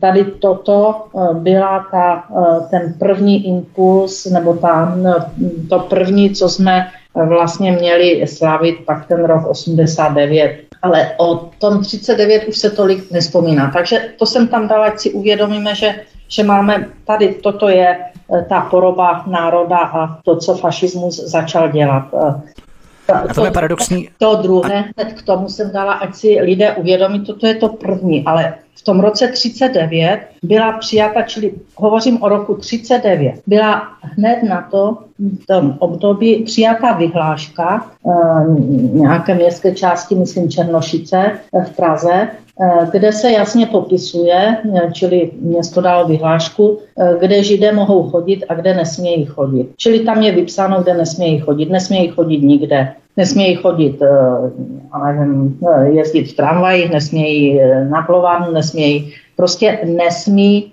eh, se žít, pohybovat, kde by chtěl, protože je žít. A já jsem to tam dala do souvislosti s tím rokem 39, 89 a jak pak vypadá taková vyhláška, kdy se omezují nejdřív studenty, prostě školy se zakážou, pak se nějaké etnice zakáže pohybovat. A víte, jaký byl ohlas? Všichni to vstáhli pouze na COVID. Někteří mě nadávali, že podceňuji, že, že to nemůžu dávat do souvislosti, že covid je nemoc, ale já jsem o covidu vůbec nic nepsala. Já jsem dala jenom 17. listopadu, ať se do tak povědomí... kouzlo nechtěného, ano, to je kouzlo nechtěného. Ať se, ať se do povědomí dostane, že ten rok 89 to není to cinkání klíčů, co jsme slavili, ale že předtím eh, byla eh, ta větší hrůza, eh, zavření vysokých škol, popravení studentů jo, a nástup vlastně pak určité etniky, že nesmí, hm, dokonce se k tomu, hm, já nevím, to byla česká vyhláška, ale už to bylo samozřejmě fašisté ovládali náš ehm, stát. A e, to nikdo, a přitom to šlo za sebou, jo, ten, ehm, to, ten, roz, ten to vystoupení pana Novotného, jo, krátké 10 minut, ani ne 6 minut, a k tomu ta vyhláška. Nikdo si to nedal do souvislosti. Každý začal, že, že covid je vážný a já to, to nemůžu srovnávat a že už ode mě nebude číst příspěvky. Pak velká, asi 80% část eh, to brala, že, že se to blíží vlastně fašizaci, tato společnost. A toto mě právě zaráží, že lidé už nechtějí vůbec vnímat to, co bylo, aby, si mohli, aby se mohli z historie poučit. Vůbec to nechtějí slyšet. V podstatě lidé nejsou schopni už aplikovat variace minulosti na současný průběh událostí. A to je právě to hrozné, co se děje v této společnosti. Alena Vytázková, Zbyněk Prousek jsou hosty u nás na svobodném vysílači od mikrofonu vás zdraví vítek. My si zahrajeme písničku a potom budeme pokračovat dál v našem povídání. Pohodový poslech, hezký večer. Od mikrofonu svobodného vysílače Studia Tapin Radio vás zdraví vítek. Spolu s námi našimi dnešními hosty na svobodném vysílači zůstávají stále předsedkyně institutu Alena Vytázková a soukromý detektiv Lovec Šmejdů a člen výkonné rady institutu Aleny Vytázkové Zbyněk Prousek. Zbyněk Prousek, ministr zdravotnictví Vlastimil Válek připustil, že už čtvrtá dávka bude nejspíš nutná. Odkaz číslo 6 popise pořadu na Odyssey.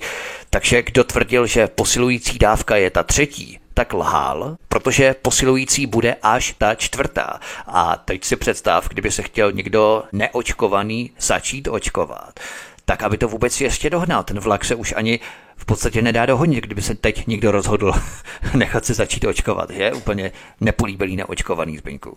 No, je to, je, to, je to opravdu hrozný, ale já teďka, eh, jak jste si tady povídali, nechtěl jsem vás rušit, ale mezi tím jsem tady vypátral, vypátral jsem tady, eh, a to si myslím, že pro ne, eh, si, aby naši, naši posluchači slyšeli, tak jsem tady vypátral obrázek vyhlášky, protože Alenka tady mluvila o nějaký vyhlášce a tak dále, já vím o který, a já jsem tady našel jinou vyhlášku z roku 1940, která je velmi stručná a přímo vám tady ocituju. Je to, je to vyhláška ve věci úpravy styku židovského obyvatelstva. V zájmu veřejné bezpe- je, z roku 1940. V zájmu veřejné bezpečnosti, veřejného klidu a pořádku a na základě konkrétních článků, které jsou tady uvedeny, tím nebudu zdržovat, zakazují s okamžitou platností osobám židovského původu návštěvu všech hostinců, kaváren, výletních restaurací a stánků, dále všech koupališť a hřišť v celém okrese Říčanském. Všem židům eh, je toto nařízeno a tak dále, tak dále, dále už to číst nebudu. Čili tohle, to, tohle to už se tady dělo v roce 1940, jenom protože někdo je žid.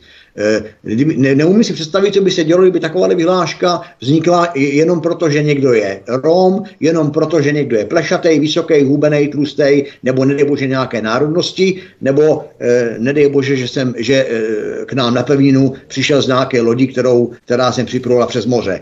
To by, byl, to by byl problém. Ale jestliže budeme rozdělovat lidi na očkovaný, neočkovaný, tak to problém zatím, zatím takzvaně z pozice e, úřadující vlády není. Takže to jsem jenom chtěl doplnit tu vyhlášku, že opravdu jsem taky takovou si tady uložil, ta vyhláška mě, mě zaujala a jako jak říkám, teď jsem se opravdu začal věnovat ty historii trošičku tom, od, od toho roku 1932 přes ten rok 39, který tady zmiňovala Lenka, co se začalo týkat nás. Jo, to můžeme vzít eh, hejbání, hejbání příhraničních sloupů a odstraňování koněva a ty stejné party a ty stejné fanatické gesta, ale nebudu to, nebudu to je rozpitovat. Tak a teďka k té otázce. E, e, pan Válek a čtvrtá dávka. E, zapr- myslím si, že teďka dokonce to vysílání si lhal ty, protože říká čtvrtá dávka, a co když bude pátá dávka, a šestá dávka, sedmá dávka a osmá dávka. A kdy to vůbec skončí? Na to totiž neumíme odpovědět nikdo, kdy to skončí. Jestli to skončí, až se biznismeni eh, naspou ty svý břicha mamonem z těch prostě, eh, z těch plateb za ty vakcíny, nebo eh, nevím, kdy to skončí. To, to, to, to, to, neví nikdo, ale fakt, že jsme už čtvrtý dávky, Zase jsem říkal, eh, jednorázový vakcíny, vy ten sputník, ale to nemusí být jenom ten sputník, jo, tak se o nich jakoby nemluví, my naopak je tady politická vůle to, roz, roz, roz, to rozpitvávat, e, řekl to, týž ten, e, ten zájem o to zdraví lidí má týž pan Válek, který mu nevadí, že lidi mají čekat minimálně 6 hodin u praktických lékařů nebo v nemocnici na základní ošetření, takže za těch 6 hodin ošetření já tam chytím možná víc nemocí, že ještě budu rád, že vůbec mám ten covid, ale dneska zase z druhé strany, kdo není covid, kdo nemá covid, není in, to znamená, že pokud vás záchranka přiveze jenom s infarktem v pozovkách, nebo jenom s mozkovou mrtvicí, nebo jenom, nebo jenom, no tak nejste, nejste přeci pacient, ale pokud jste covidový pacient, tak jdete do statistik, jdete do, do příplatkové režimu pro nemocnice, eh, jste, eh, jdete prostě do takové jako, jako si úvozovkách mediálního, mediálního a statistického světa, takže jste in pacient. Takže to je jedna věc. Další věc, e, u toho pana Válka bych se ještě pozastavil, protože já jsem se mu nikdy nějak jakoby, nebo nevěnoval jsem mu pozornost jako, jako člověku na naší politické scéně, tím spíš, že on byl ze strany TOP, TOP 09, která vůbec jako můj, můj, moji pozornost zrovna nezasluhuje, protože tam zrovna je třeba pan primář Straka jo, s, jeho, s jeho výrokem o prochcané mrtvole vůči prezidentu republiky také z TOP 09 a celá řada v úvozovkách odborníků se píšní stranou TOP 09. Já teda jsem, ještě mi potom napadlo, jestli ho nakonec se nespletl a nemyslel tím prezidenta, ale třeba nějakého spícího knížete, ale to je jedno. Ale ale je pravda, že i tady u toho člověku za, e, u toho člověka, u toho pana Válka za tu krátkou dobu, co je na mediální scéně, tak e, mně osobně připadá, že už nenápadně jakoby mění názor, jako kdyby už i on za těch pár dnů, týdnů e, byl obětí nějakého tlaku. je mluvil před, předtím mluvil jinak, řekl bych, že dokonce rozumně a teďka mi to připadá, že to je trošičku takový už nějaký, nějaký jiný, jo? Ale, ale uvidíme. V každém případě si myslím, že ta nová vláda, která zešla teda z těch voleb, i když, jak jsem vždycky říkal, eh, eh, naše volby, české volby, to je jako volit českého strojvedoucího do německé lokomotivy na kolejích Evropské unie, která jede pod amerického jízdního řádu, takže si myslím, že ty strojvedoucí můžeme měnit klidně každý týden, ale vůbec nic se nezmění, protože všechno je stejně předem daný, všechno je takzvaně ze západu řízeno a dokud tady bude unie, tak se stejně nehneme z fleku. Ale nicméně dejme, i, dejme tady ty nový vládě teda šanci, ať se předvede, nebo jak říkal, říkal známý umělec pan Verich v minulosti, dejme jí možnost, a se znemožní, to je, to je otázkou jejich, to mají oni ve svých rukou, ale spíše tady pro mě s podívem, jak tato, eh, jak bych to řekl, dožívající a kolem sebe kopající vláda, která nemá vlastně žádný, žádný morální mandát, a kdyby tady byl s námi ve studiu, eh, s námi eh, v kontaktu náš pan spolupracující právník, pan Hain, tak by řekl ani mravní, tak si myslím, že určitě nemá žádný mravní mandát tady kolem sebe kopat. A vymýšlet tady nějaké opatření, zákazy, příkazy a regulace, protože ta vláda to má takzvaně spočítaný. A myslím si, že už tam vůbec nemá co dělat. Takže, takže je, je mi s podívem, že prostě e, pořád jako by se tváří, jo, a tuhle jsem e, slyšel nedávno vystoupení paní Šilerový a ta, ta vystupuje paní ministrině financí, dožívající nebo doklepávající, jako kdyby tam měla být ještě, ještě snad 100 let. Jo? Zase to přikládám tomu, co už tady taky jsme dneska di- diskutovali, že prostě oni mají ten punc, za prvé to ego, jo, ty, tu svoji ješitnost a tu svoji nepostižitelnost a tu svoji nadřazenost, ovládat ty lidi, tu, ten totalitní prostě prvek v nich jakoby je zakořeněný, ten, ta, ta droga moci za ty, čtyři, za ty čtyři roky a za další, že teda je nad tím jakýsi ochranná ruka a že oni opravdu můžou všechno, taky to tak v praxi vypadá. To, jsme, to bychom se ale tomu vraceli. Takže abych odpověděla tu dávku, čtyři dávky, nevím, jestli bude pět nebo šest. Já osobně e, ty vakcinaci prostě nevěřím, nevidím v tom, nevidím v tom vůbec žádný systémový řešení, Eh, nechal, eh, jediný, co jak mě připadá jako rozumný, tak je otázka zdravého rozumu, kdo chce, a se dá očkovat, když tomu věří, prostě víra tvá tě uzdraví, kdo nechce, a se nedá očkovat, ale myslím si, že ta vakcinace by neměla být zdrojem ani nástrojem k rozdělování, k jakýmkoliv rozdělování obyvatelstva anebo společnosti. A teď si ještě představme, že Česká lékařská komora vyzývá k tomu, aby očkovaní dvěma dávkami měli jenom covid pas na půl roku. Odkaz číslo 7 v popise pořadu na Odyssey. Takže začínají dokonce diskriminovat očkované i mezi sebou.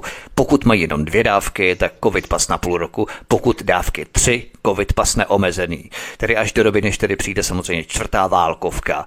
Není to tak trochu vtipné, Alenko? Já bych řekla, že vtipné by to bylo, kdyby to nebyla pravda. Tady já to vidím ještě trošku jinak, protože no, oni říkají teď, jako Česká lékařská komora v čele s panem eh, Kupkem eh, se dokonce chce zasadit, aby bylo povinné očkování. Když se podíváme na nějaké dřívější vystoupení pana eh, Kupka, tak k jiným očkováním se vyjadřoval negativně před pár lety, že jako povinné nepřichází v úvahu, že virus mutuje a, a prostě měl absolutně opačný názor. Je pravda, že jenom blbec názor nemění, ale pan eh, Kubek ho mění tak, eh, tak šíleným způsobem, že mě až zaráží, že ho vůbec zvolili znovu do čela lékařské komory. Já jsem zaznamenala tento týden, že snad vzniká druhá lékařská komora, kde se chtějí združit a združují se již dneska lékaři odborníci, kteří uh, asi nejsou v systému těch názorů pana Kupka a chtějí založit druhou lékařskou komoru, což si myslím, že by bylo velmi nutné a dobré, protože takový pan profesor Pirk a další, kteří se nebojí ten názor říct, i když jde v této chvíli proti proudu mocných, Eh, tak by si národy zasluhovali, aby lékaři, kteří skutečně neporušují Hippokratovou přísahu, aby tento, eh, tuto druhou lékařskou komoru založili, aby ta důvěra v medicínu znovu začala pro eh, veřejnost být medicina důvěryhodná, ti, co ji představují. Co se týká těch covid pasů na půl roku, já znám ještě jeden případ. Teď tu před nějakými pár týdny Eh, se hovořilo o tom, že jsou jednorázové vakcíny, já nevím, jak se jmenuje, není to Pfizer, ale nevím, jak se jmenuje, jednorázová. Novavax se jmenuje ta vakcína jednorázová, která by měla působit na věky. Prý. No, ale no, ona se jmenuje, ona se aplikovala, to, to je tak před uh, měsícem, třemi týdny, Uh, tak si pár uh, mých známých nechalo aplikovat, že ta jednorázová, že teda do toho půjdou, ať mají klid a, a nemusí běhat po testech. Na světe div se, oni pak dostali teda covid pas, že mají vakcinu, kterou mohou se prokázat, že jsou uh, vakcinovaní a ten, ten covid pas jim platí pouze dva měsíce. Takže ona je opravdu jednorázová, ale pouze na dva měsíce. Takže tady ta nedůvěra občanů pak narůstá, když jsou takto podváděni. A to, že po druhé dávce platí covid pas jenom půl roku, tak já tomu celkem rozumím. Pokud se má znovu přeočkovávat, tak oni to musí nějakým způsobem zase Eh, zrušit to, co platí pro ty očkované, aby šli uh, třetí dávku. Po té třetí dávce, pokud budou za, znovu eh, nevím, definovány eh, nemoc, nemoce u těchto o, o, o očkovaných, tak řeknu, že je třeba čtvrtá dávka, pátá dávka a pak se třeba přijde, že se bude očkovat co půl roku každý. Protože jakmile naskočíš do toho očkovacího vlaku, nemáš šanci z toho vyskočit, protože tě budou pořád nějakým způsobem nátlakově přesvědčovat o tom, aby si nechala píchnout další a další dávku. Takže i ten očkovaný, který se nechá očkovat třeba píchnout dvě dávky, vlastně bude v takovém jakémsi váku, protože nebude ani neočkovaný, ani očkovaný, Ale víte, když se nenechá tu další. Víte, víte, jaká je hrůza? Hrůza je v tom, že ten očkovaný to posud jako, když, když se nebralo, že musí jít na třetí dávku a, a řeklo se, že musí na druhou, eh, tak eh, ten očkovaný vlastně, on nechodí ani na testy. On eh, se zjistí, že je nakažený, až když je nemocný. Jo, protože očkovaný se netestuje ani v práci, on je očkovaný. Takže on může třeba roznášet... Může šířit COVID. On může šířit jak diví, ale on není testovaný do chvíle, než skutečně klinicky onemocní a onemocní tak, že, že prostě se dostane do lékařské péče a tam se zjistí, že má covid. Že? Tak. Pojďme ještě, abychom nebyli úplně tak monotématičtí, pojďme se věnovat potom ještě dalšímu tématu, které tady máme připravené ještě Alena Vytázková. Minule jsme tu měli Vladimíra Štěpána, experta v energetice, Aha. se kterým jsme se bavili o dopadech takzvaného Green Dealu. V souvislosti s tím jsem se dočetl, že německé automobilky stěhují výrobu do Afriky, aby uspokojili potenciál miliardy nových zákazníků pro levná auta. Odkaz číslo 8 v popise pořadu na Odyssey. A nám vnucují Green Dealové rikši a zvláštní daň za každý kravský prd. Takže my budeme platit povolenky na kotle na tuhá paliva, spoustu dalších nesmyslů, plyn a elektřina bude pro mnohé v podstatě nedostupná a evropské fabriky budou ve stejné době vyrábět miliony levných aut pro Afriku se spalovacími motory. Tohle je ten Green Deal, Alenko? Eh, Green Deal je o penězí. Zase je to prostě směr, eh, kdy eh, se budou vydělávat neskutečné peníze pro určitou skupinu, tu zájmovou skupinu a to, že to nepřinese vůbec nic než dopad do ekonomiky a dopad do energetiky, negativní dopad, podotýkám, tak v této chvíli to už víme eh, všichni, protože vidíme, co se v energetice děje. Když si vzpomněl Vladimíra Štěpána, tak se musíme eh, trošku pochválit, protože tím, co se v energetice děje, teda já teď budu brát blížší košile než kabát v České republice, eh, ta pády nebo pády firem obchodníků s energiema a tady tento dopad na miliony občanů, protože když to je 900 tisíc eh, odběrných míst, tak berte, že to se bavíme o milionech občanů, na které dopadly eh, tyto negativa. Eh, tak s Vladimírem Štěpánem a ještě s dalšími zakládáme takový pracovní tým, že máme pracovní názvy. Energetika není, luxus, zboží, není luxusní zboží a a chceme stop pro energetickou chudobu. Tento tým bude eh, mít první sezení eh, nebo jednání eh, zítra. A tam se skutečně chceme zasadit a chceme připravit celou řadu podkladů, které se dají urychleně přijmout a kde selhání státu v této chvíli, teda vláda pod vládou Andreje Babiše, lze velmi rychle napravit i v legislativních procích tak, ať to obrovské procento lidí padající do energetické chudoby se zmírní a nedostanou se do existenční chudoby, do bídy a to například nastavením eh, záloh pro eh, energie a eh, jejich nemožnosti tuto, tyto zálohy a pak náklady na energie hradit. Takže tím se chceme zabývat, připravíme teď nějaké kroky k tomu v legislativě. Doufáme, že eh, se nová vláda eh, bude mít zájem se na to aspoň podívat a že bude mít zájem ty nápravné kroky udělat.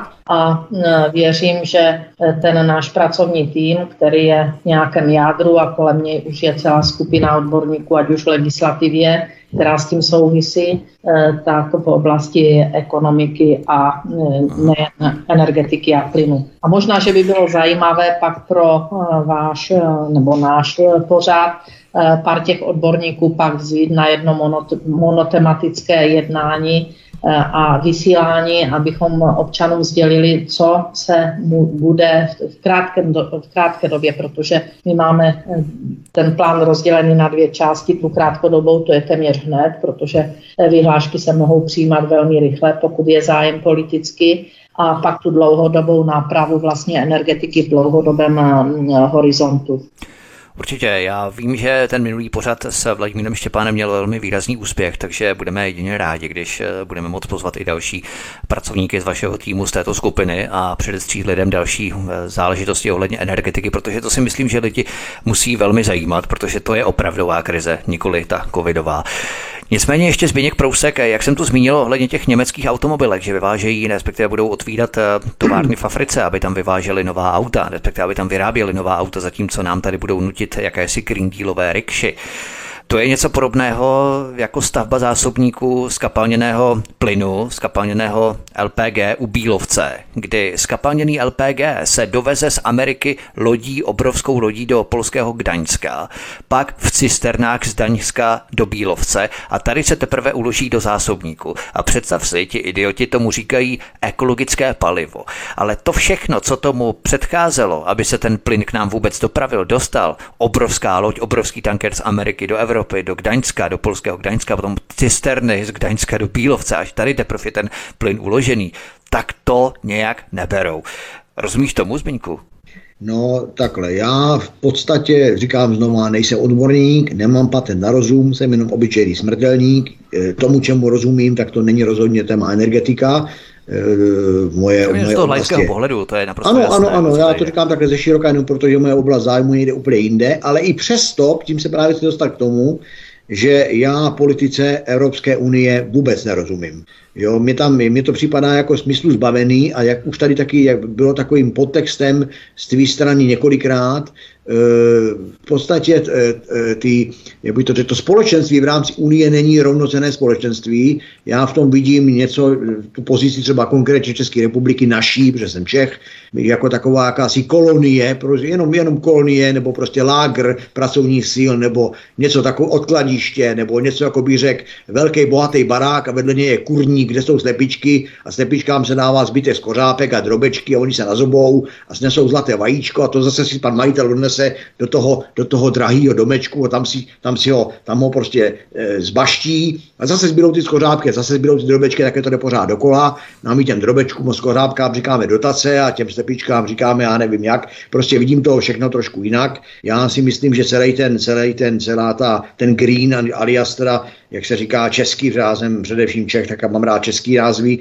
zelená dohoda pro Evropu, aspoň jsem to takhle někde, někde vyčet, tak mi připadá jako výplot, výplot chorých mozků. Oni, oni sice říkají, že to, je, že to je iniciativa elit Evropské komise, já bych, že to je výplot chorých mozků, ale zase nejsou až natolik chorí, nemyslím si, že to je nějaký náhodná, nějaká náhodná choromyslnost naopak, jako jsme se bavili v kontextu toho covidu, že je tam daleko víc cílených věcí než náhod, tak si myslím, že i tady je, cíl, že je tady jediný cíl a to do, postupnými kroky docílit tomu, aby byly masy chudých a jenom opravdu špičky, ale špičky bohatých. A k tomu bych ještě řekl, že jestliže si dneska někdo myslí, že řeknu třeba pár, kdy manžel je podnikatel a manželka, ředitelka nějakého bankovního, bankovní instituce a sejde se jim dohromady, já nevím, půl milionu nebo milion měsíčně a myslí si, že jsou bohatí, tak si myslím, že když bych si vzal brýle tady ty Evropské komise, tak ty budou zrovna tak chudí jako já.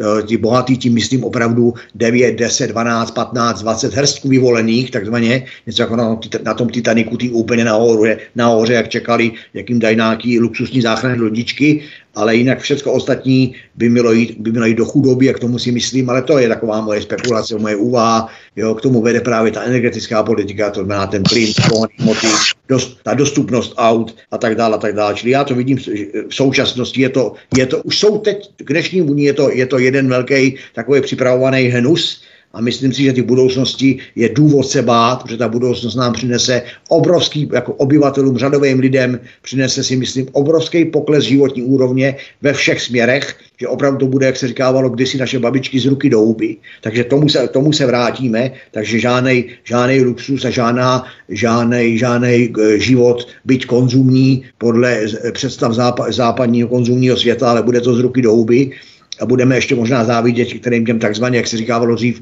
rozvojovým zemím. Já bych tady ještě třeba zmínil, že dneska už jsem někde výšet, že má problémy, už, už dneska má problémy mladoboleslavská Škodovka s vývozem Škodovek a tak dále, ale to souvisí zase s tou zahraniční politikou té Evropské unie. Jinými slovy prostě e, hloupej, mrňavý mravenec se, se prostě e, dráždil giganty typu Čína, typu Rusko a podobně a teď na to prostě doplácí, jinými slovy dobře jim tak, protože eh, jak se, jak, se, jak, se, jak se to říkalo, jak se do lesa volá, tak se lesa ozývá, čili nemůžu v rámci sousedských vztahů na souseda e, plivat, kýdat, nadávat, pomlovat ho a kopat mu do plotu a potom čekat od něj, že on mi bude ve všem pomáhat. No nebude, pochopitelně, já jsem na, jsem na straně toho souseda, který nechce pomáhat, protože na hrubý pytel, hrubá záplata. Takže tak já to vidím opravdu, opravdu špatně a tak, jak tu otázku položil, odpovídám, že to nevidím dobře. Ještě před písničkou Alenko s tím skapalněným EPG, jak jsem o něm hovořil, o tom Bílovci, tak eh, on se ani kolikrát ten plyn nedoveze z Ameriky, ale americká firma si třeba koupí v Rusku tanker z kapalněného plynu z ruského naleziště Jamal. A tento deklarovaný demokratický plyn je samozřejmě za příslušnou demokratickou přidášku, ale je deklarovaný jako ten americký demokratický plyn, byť z ruského naleziště s ruským tankerem, kterého si američané koupili. Na koho se potom zlobit, Alenko? Především na evropské politiky a na naše politiky, protože to není jediný případ. Asi víte, že do Evropy mělo z Ameriky právě ten skapalněný plyn dojít eh, v tomto období nebo pro letošní rok v rozsahu 18 miliard kubíků a nakonec eh, byla eh, lepší eh, asi ekonomická smlouva nebo finanční smlouva s Čínou a američané tento plyn dodali do Číny. a prostě do, do Evropy vůbec nedoputoval. Takže je to vždycky o biznisu a američané i jiné státy se vlastně na ten biznis dívají skutečně po té finanční stránce jako na prvním místě. Takže to je k tomu skapalněnému nebo lépe břidlicovému plynu, který měl být nasmlouván a dodán do Evropy v rozsahu 18 miliard kubíků a nedorazil, dorazil jinam za výhodnějších podmínek pro Ameriku. To je za prvé. Za druhé, jestli eh, dodali eh, ruský skapalněný plyn američané tady do eh, Evropy, to vám neřeknu, protože to nevím, ale možné to je, protože se Chile obchod, nebo velmi dobře obchodují američané z Rusy, a tady v tom vidím, že pokud měli tu možnost, tak proč by to neudělali.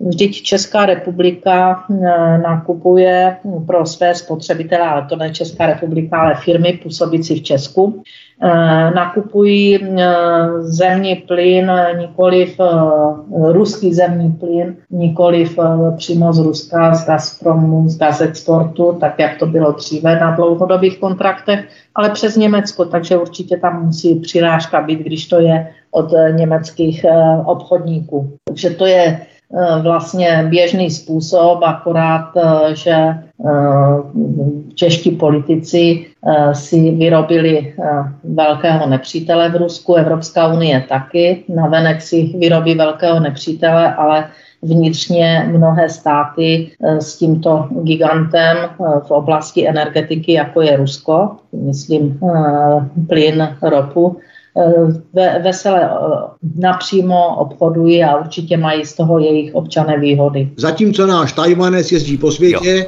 řeší, řeší e, pseudolidská práva, a, a, a tady, pak je, tady pak je dopad.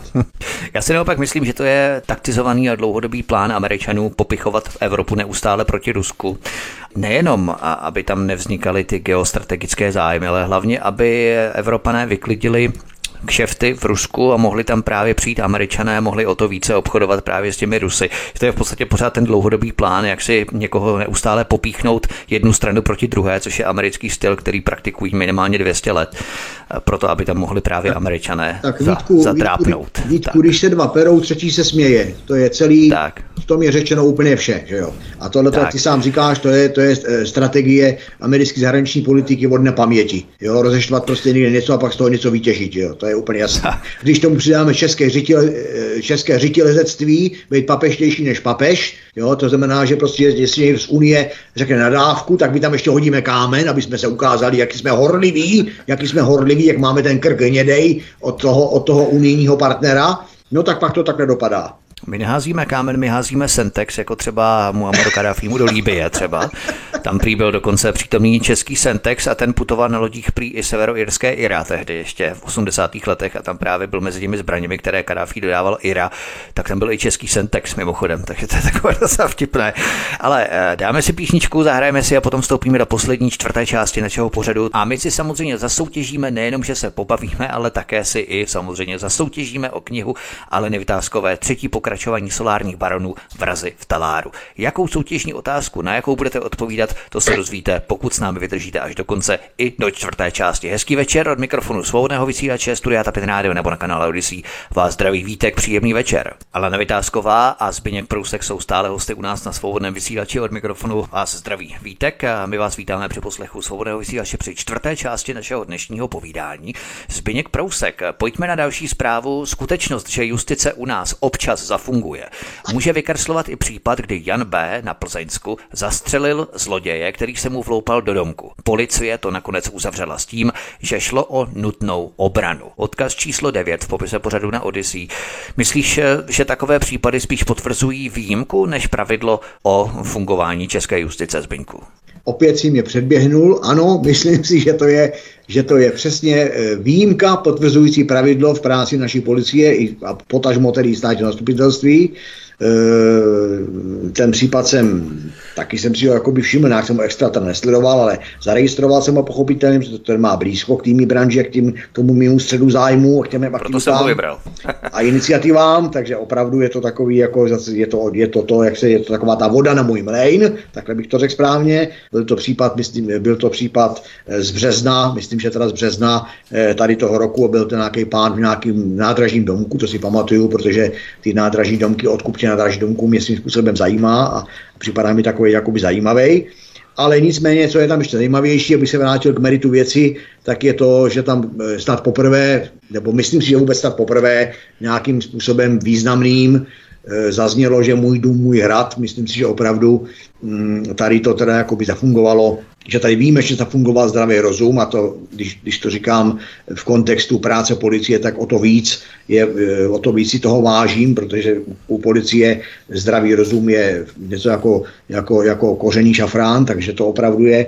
Ale zase z druhé strany hned jako k tomu zároveň, ale tím nechci být nějaký takový e, většině, většině do něčeho, takový nějaký rypáček, je potřeba to zase nebrat jako, jako úplný prostě stoprocentní pravidlo, protože je to pochopitelně zneužitelný, nemůžeme nikdy, teďka řeknu jenom pro pochopení, aby byl stručný, nemůžeme vyloučit, že e, lze takto spáchat vraždu tím, že si pozvu někoho, koho chci prostě odstranit e, k sobě na kávu a v okamžiku, kdy on projde brankou a projde dveřma mýho rodinného baráku, tak ho na chodbě zastřelím, dám mu do ruky nůž a budu říkat, že to byl lupič, který ke mně přišel, jak jsem se bránil, zastřelil jsem ho. Vždycky, se to, vždycky by se to podle mého názoru mělo vyšetřovat opravdu velmi precizně a věnovat tomu pozornost a to samý tady vidím takový jako trošičku taky riziko, e, nějaký takový e, obrana toho můj dům, můj hrad, nebo ta nutná obrana, v případě teda krajní nouze, zde když to vemu z, z, z pohledu e, konkrétních paragrafů trestního zákonníku, tak bychom tam měli pochopitelně brát v potaz taky pohyb někoho v omilu.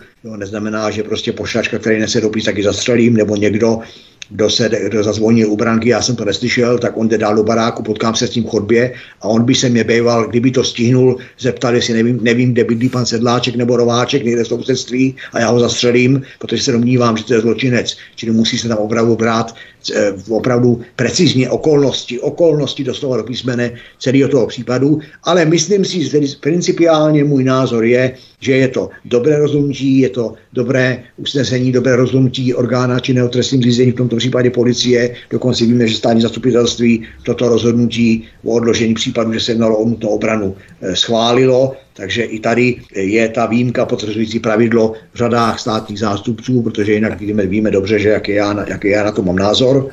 A při eh, hlediska té policie rozhodně při žalostních kvalitách drtivé většiny naší policie se můči eh, jakýmkoliv vyhodnocení. Policie je velmi obezřetný, ale v tomto případě si myslím, že rozhodli eh, morálně i právně, právně správně.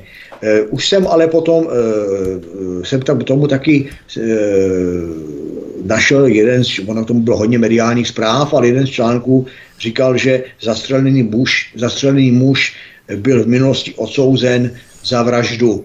To mělo jako by ten novinář tím chtěl říct, že že zastřelil člověka prostě nízkých morálních kvalit a tak dále, tak dále, aby jakoby prostě vnímáme z toho tu, tu, tu, tu, ten, tu, tu, ten kriminální potext ty nutné obrany ano. ze strany toho majitele toho domečku, ale já bych tady byl znova obezřetný, tak jak jsem zmiňoval ten pohyb omilu nebo, nebo zneužití nějaký, tak bych tady byl znova obezřetný i takové zprávě, protože dneska být odsouzenem za vraždu, eh, tak jak k tomu justice přistupuje, jaký jsou práva na spravedlivý proces, jaká je kvalita soudců a tak podobně, tak je to možná, začíná to být skoro, skoro dobrou reklamou, než, eh, než, eh, než negativní reklamou, protože když připomeneme případy třeba zrovna Templa, já si to pustím v rámci toho titulku toho článku, který 20 let seděl a, a nakonec se ukázalo, že byl nevinný a česká justice ho přesto dusila. A takový případ jako ten Tempel, to je špička ledovce, díky, tomu, díky, díky eh, práci pana Kříž, eh, Kříže advokáta a díky práci eh, pana Alberta Žirovnického, který se na tom, na tom podílel. Doma nedávno jsem s tím panem Žirovnickým měl schůzku, tak jsem si tomu poslech nějaký, nějaký detaily a podrobnosti, ale jinak je to žalostný, protože Kauzy, Brůček, Straňák, Šimon, Fabián, Kramný, Nečasaný a tak dále a tak dále.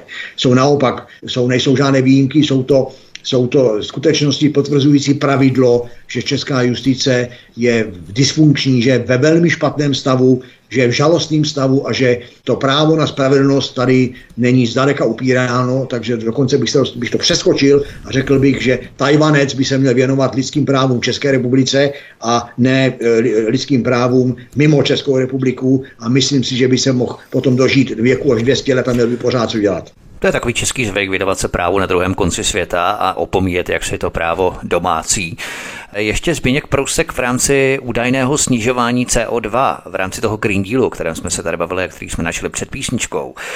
Tak si představ, že Evropská komise posvětila pojídání sarančat stěhovavých, následovat by mohl i cvrček domácí a z mizích zástupců se na seznamu už v červnu dostali jako první sušené žluté larvy potemníka moučného. Odkaz číslo 10 v popise pořadu na Odyssey. Eh, nazývají to zdravá strava nebo zdravá výživa. Myslíš, že takový pokus o změnu v našem jídelníčku skutečně projde, nebo to podle tebe nemá šanci uspět, Zbinku?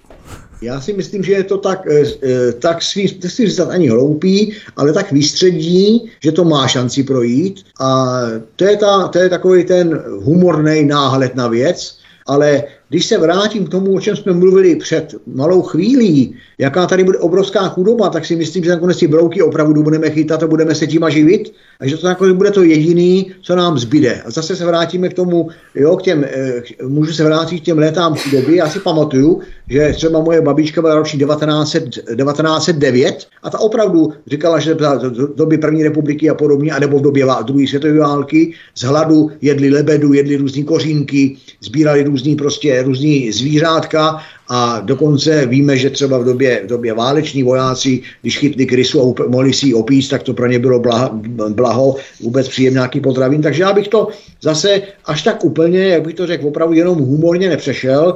Já si myslím, že tady cvrnkáš o nějakou tu, já jsem tomu taky zaregistroval něco, nějakou tu holandskou značku o těch, o těch rostlinných verzích masných výrobků, že vlastně některé ty rostlinné výrobky se budou tvářit v našich ústech, jakože jíme maso a tak podobně. Je pravda, že mohli bychom to brát ze široká, ale to si myslím, že fakt nemá význam, že země koule jako by nás nemá už, nebo začíná být problém s užívením obyvatelstva země koule, že se hledají nějaké alternativy našeho stravování a tak dále, ale do toho by se pouštět snad ani opravdu asi nechtěl aby jsme nebyli až, až jak bych to... opravdu to zkrátit, protože nezdravě směšný, času ale, nemáme. ale věřil bych tomu, věřil bych tomu, že to může být podané jako nějaký, pro nějaký ty celebrity, že to bude in, jako prostě, že víme, že se jedí šneci, žáby a podobně, tak to by se nemohli, nemohli okusovat nějaký kořínky, výhonky a krovky nějaký proučků, proč ne?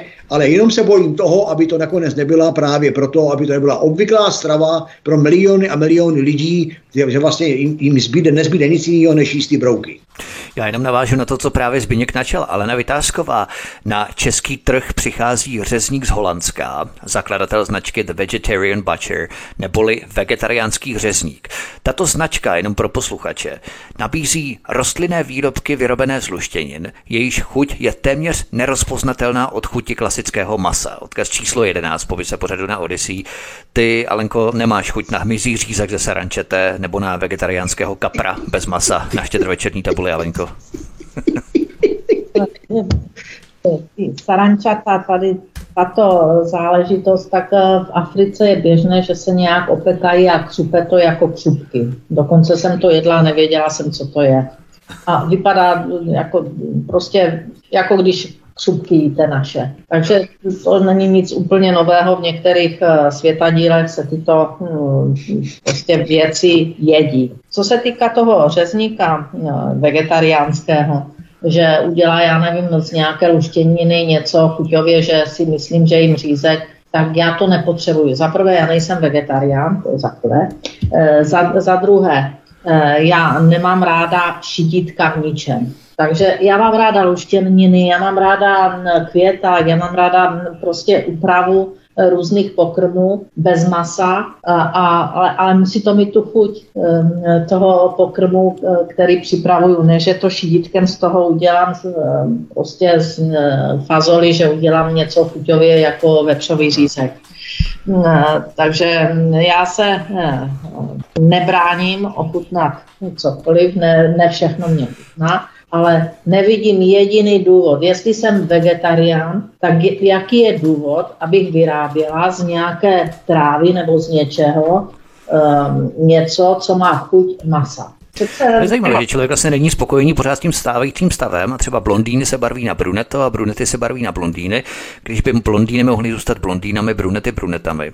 Vůbec to ničemu nevadí, ale každý je tak nějak nespokojený s tím stávajícím stavem. Proč třeba nikdo nemůže jíst luštěniny a opravdu vědět, že jí luštěniny a když jí maso, tak ví, že jí maso, ale musí se tvářit jako, že to je něco jiného převlečeného, než to bylo původně. Je to takový zajímavý fenomén, že? Je to takový divný fenomén. Buď je to módní, že jsem vegetarián a budu ale de facto nejsem vegetarián, protože eh, nemohu eh, to jídlo, které je vegetariánské, eh, jíst bez příchutí vepřového, pak nejsem vegetarián. Já si myslím, že člověk se na, narodil a je no, uspůsoben, pokud není nemocen a nemá předepsané různé diety, které ho omezují, tak je de facto vše žravec. A pokud jí střídně a pestře, tak si myslím, že by měl jíst všechno. Ale samozřejmě, že jsou mezi náma ti, kteří různé eh, pokrmy jíst nemohou, protože jim to zdravotní stav nedovoluje, pak tam to je jiná, ale tvářit se, že, že tu přijde vegetariánský řezník a já k němu budu chodit na, na smažený řízek, anebo že k němu budu chodit, já nevím, na pečenou kachnu, která bude z nějaké trávy, tak to je už úsměvné a no, je no. vidět, že ten svět je prostě jde úplně jinam. Zbyňku, blíží se Vánoce, pochutnal by si s náluštěňovém řízku na štědrovečerní tabuli? No, jako já, všežravec. Já bych si nepochutnal, protože jsem sice, vše, sice všežravec, ale nejsem očkovaný, tak já bych ani nemohl dojít. To by, mě, to by mě to někdo musel donést domů. No, a možná, to je pravda. A možná, že taky přijde doba, že nám, že nám zase nějaká, nějaká totalitní tečka nařídí, že se s tím řezníkem nesmím bavit, že ho nesmím zdravit, že ho nesmím navštěvovat, nebo já nevím, čeho se ještě dočkám, takže já z toho takovou hruzu nemám. Já, si, já budu dál držet svý tlačenky a svýho šunkového salámu a čínský polivky, zúraznuju čínský polivky, takže jo, doufám, že ta Jemane s tím nemá problém. Zároveň používám čínský papír a mám rád i ruský čaj, takže já jsem vlastně u stalinista a takže já se budu držet svých větej kolejí a celkem nějaký kobylky a nějaký holandský řezník. Já mu popřeju hodně, hodně štěstí v jeho práci a to je tak všechno. Takže se může stát, že vypukne řeznická revoluce, ale jedno je jisté, poteče krev. ale teď právě nastal ten pravý čas na vyhlášení prosincové soutěže o knihy ale nevytázkové. Během prosince, respektive do příštího pořadu, který budeme vysílat, tak do příštího pořadu budeme soutěžit o třetí knihu z trilogie solárních baronů vrazy v Taláru. Soutěžní otázka bude velmi jednoduchá, takže zúčastnit se může opravdu každý z nás, ale správné odpovědi mě pište prosím na adresu tapinzavináčvo.cz, ještě jednou tapinzavináč je to název studia Tapin Radio, takže tapinzavináč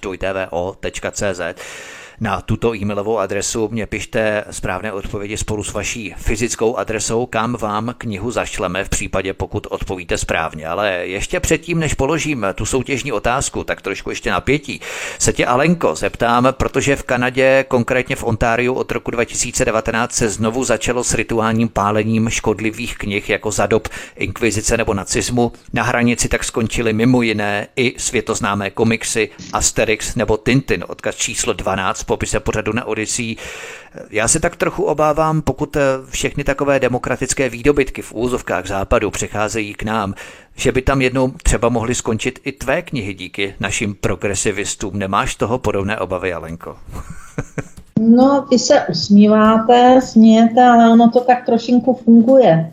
Eh, protože mm, dostat eh, knihu, i když máte nakladatele všechno, to není, že si ji necháte vytisknout sám, ale prostě přes eh, řádné nakladatelství, eh, tak se musí přes distribuci dostat do knihkupectví a v těch knihkupectvích eh, by měla být i na místě, když jste na místě, kde i ti kupující nebo ti čtenáři taky jednoduše uvidí. S mýma knihama to je tak, že skutečně přes distributory se dostávají do knihkupectví, Eh, jednoduše je neuvidíte, pokud se na ně nebudete ptát. A dneska, když je půjdete koupit, tak prostě nejsou. Takže je přes knihkupectví téměř eh, nekoupíte. Eh, ano, podívají se vám do počítače, řeknou ano, všechny tituly tu jsou, ale v této chvíli nejsou na skladě. Takže to je takový jednoduchý proces, jak se omezí vlastně aby se knihy dostaly ke čtenářům.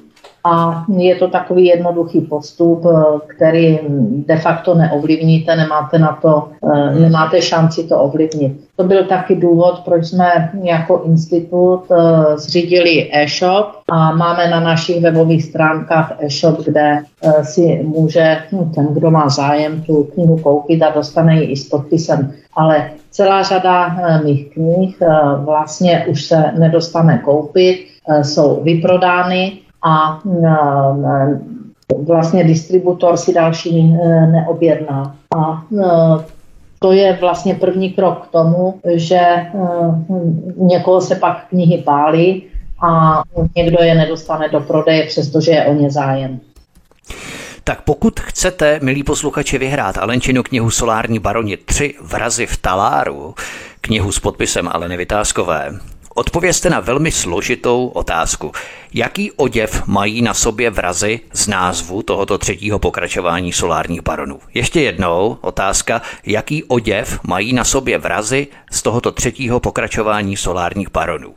Otázka velmi jednoduchá, každý to zvládne levou zadní, myslím správné odpovědi pište na tapin zavináč dvojtvo.cz spolu s vaší adresou. Já vám dám samozřejmě vědět, že odpověď je správná, že vám knihu Alenka v rámci institutu pošle i s jejím podpisem a v příštím pořadu budeme soutěžit o další knihu, tentokrát o druhé pokračování solárních baronů. Ale pokud chcete si zasoutěžit, odpovězte na tuto otázku velmi zapeklitou, zároveň velmi jednoduchou.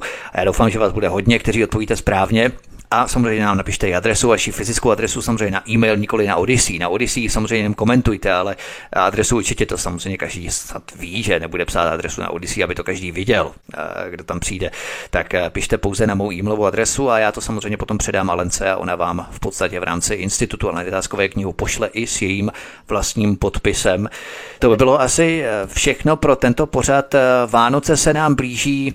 Alenko, cukrový, něco podobného, si na sladké, nejsi na sladké? No, jsem na sladké. Mám ráda cukrový, budeme mít určitě takových sedm druhů minimálně.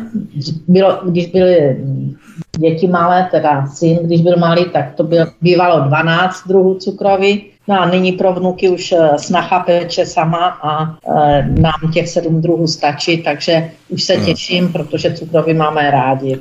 A děláte to také tak, že do štětrého dne nikdo nesmí jíst cukroví a chudíte na něj tajně, anebo zbyde ještě po Vánocích? Jak to bylo u nás vždycky nejest to a potom po Vánocích toho najednou bylo hodně, protože i turné po příbuzných přineslo také další krabice cukroví a potom to neměl kdo jíst a zamrazovalo se to. No, ne, tak já bych řekla, že to je ještě skutečně nostalgie z dřívějška, protože jsme pekli hodně s babičkou a jako děti a byly opravdu obrovské krabice cukroví a nesměli jsme a chodili jsme tajně. Eh, já se to snažím jako tak částečně dodržovat, takže není to eh, jako o Vánoci, že se dá pác na stůl a, a prostě od toho štědrého večerního večera, kdy to cukroví pak je stále, hmm. na stole, tak toto není, ale chodíme krást teda do té krabice. A teprve to pak na, naservirujeme na ten štědrý den na stůl. A potom samozřejmě idylka u pohádek s cukrovým a, a kaprem. A ještě vaječný koně. Ano, ano, ano, vaječňák, to tak, tak musí být. Spiňku, ty taky eh, starý tlačenkář, si taky na sladké. No, tak já, já za prvé nejsem starý tlačen, také starý jsem, ale nejsem jenom, nejsem jenom tlačenkář. jo, naopak, já tu tlačenku strašně rád používám v souvislosti právě e, s prací policie, kde jsem vždycky zažil takové události, když jsem přišel na tu služebnu, přestože ještě znal celou řadu starých postivých, jako těch srdcařů policajních, policejních, a oni tam vždycky právě jo, nožíkem králi tu tlačenku, měli tu masnou houbu a no, když jsem měl zaklepal na to okýnko a něco po ní chtěl, tak onem šustili tím papírem tu tlačenku, hodili do šuplíku, zaboukli šuplík, otřeli si hubu masnou a dělali, dělali, dělali ze sebe, ze sebe policejního, policejní orgán takže proto mám tu tlačenku zapisovanou, ale nicméně Jasně. tlačenku, tlačenku Já si mám... myslím, že si chtěl ještě po něm kousnout, aby dělal kousnout ten důstojník třeba, to ne, to by už ne, to popírání té jeho autority. Dožíral, že jo, ale nikdy se nechtěl rozdělit, jako to ne. Jo, ale zase to bylo v době, kdy tlačenka měla trošičku jinou chuť, než má, než má dneska, a řekl by dokonce i trošičku jinou cenu, než má dneska. Ale jako tačenku mám jinak svým způsobem rád. Hlavně složení té tlačenky je dneska úplně odlišné. No, složení je jiné a říkám, a i cena je jiná, takže tím pádem i kvalita je jiná. Ale mám rád pochopitelně i sladké věci. Já naopak, já jsem na sladké věci ujetej. Jo, já přiznám, že si udělám takových e, 8, 8, 9 kafí denně. Myslím kafe typu Turek, jak se říká u nás normálně v Čechách a do každého si dám dvě kostky cukru a ten hrníček je malinký, takže vemte si, já mám nějakých 8 x 2, 16 kostek cukru denně jenom v kafi, jo, jo mám, nemám jo. problém s ní tabulku čokolády, jak se říká na posazení, to si prostě lámu, lámu, lámu kostičky až s ním, až nezůstane nic. Jo, a předpokládám, že, že v tom povánočním období se, na, se v kanceláři v kanceláři institutu Aleny Vytázkové objeví miska, tam bude cukrový a já hned přijdu na poradu a, to, a půlku z toho sežeru. Zbytně krát vždycky jezdí z kraje ledna na poradu, to je zajímavé. Takže ano, ano, ano, ano, a to já potom jako, no, tak, a protože jak tady se padlo, hrozně rád radí na začátku ledna, jo. protože jak tady padlo, tak jsem všežravec, tak tam nechám akorát tu misku. Alenko, kdyby si přibalovala třeba vzorky cukroví k té knížce ještě, třeba v rámci té soutěže. jako které... Chutnání. No, tak já, já mám ráda vanilkové rohličky, mám ráda linecké, mám ráda takové mandlové hříbečky, to se, se dělá z mandly a z oříšku a, a je to taková skoro jako marcipan, ale není to marcipan. No, spoustu cukroví mám ráda. Mm. Ale jako v té knize by to nebylo, ono to by přišla nějaká placka. To je pravda, oni s tím hodně hází s těmi balíky na té poště, to je fakt. A možná by tam třeba i žádné cukroví nebylo. Já myslím, že po rozbalení, že ti zřízenci možná by taky raději ochutnali. Já, já si myslím, že vzhledem k tomu, že Česká pošta má logo dnes podáte, zítra doručíme, nebo počkejte, dnes podáte, zítra ztratíme a teď nevím, teď jsem to nějak, jako došlo určitě nepolámaný, celý, jo, nebo kousaný, takže si myslím, že by to Česká pošta zvládla. Ty myši, jak mají v těch skladech ještě v rámci To jsou služební myši, to jsou vycvičený, to jsou služební myši. Já myslím policejní myši, že by tam hledali ty drogy třeba, víš, jak mají ty psy, tak třeba mají policejní myši. Tam hledají ten Ivermectin z toho Polska, jak je zakázaný v Česku prodávat, tak ho tam hledají ty myši, že už jsou na to cvičené, aby ho Vít, uh, nedoručili ten balík. Policie eh, nehledají, nehledají ani policajti, na tož myši, tam jsou papučky, tam se pouští video, videofilmy si pouštějí o, o Vánocích vůbec, bojí se, bojí se zazvonit telefonu, to by mohlo být oznámení, že by někam museli jet, kdyby někam museli, tak by se musel obout papuček do bod, potom by tam musel jet, potom by oznamovatel musel dělat blbce tak půl hodiny, přesvědčovat, no. oznámení stáhnul, to bychom se dostali někam úplně jinam, ale já si myslím, že u policie nepracují ani ty dobře placený policajti na tož myši. Ale co pak o to, tam pracují spíš kocouři, takový mlsní kocouři, eh, kteří si potom mlsně olizují pracky potom, ne po té tlačence, ale hlavně po té výplatě, jo, kterou potom pobírají v rámci prémií. Na konci roku budou opravdu určitě velké prémie u policie, jak se stará o ty neočkované, jak se hlavně stará o ty, co nenosí roušku a respirátor, jakým způsobem je zbuší a třeba za jednoho neočkovaného a bez respirátorového, bez rouškového, tak eh, kolik policajtů na něj naskáčou, tak dostanou prémie. Tak si myslím, že třeba by to byla dobrá motivace pro ono, policejní ono, kocoury. Ono, No takhle, ono Vítku, čím primitivní úkon, tím, tím větší nímant ho zvládne, takže jo, jako zviditelňujeme se prostě na odhozené roušce, zviditelňujeme se na nerouškaři, zviditelňujeme se na nějakým, já nevím, odmítnutím e, občankáře, ale tím pádem krásně zamaskujeme daňový úniky, kriminální trestnou činnost, hospodářskou kriminalitu, majetkovou kriminalitu. Já třeba můžu říct za sebe, oznámil jsem e, krádež, krádež pohonných moc auta, neobjasněno. Oznámil jsem obdobnou krádež z auta, neobjasněno.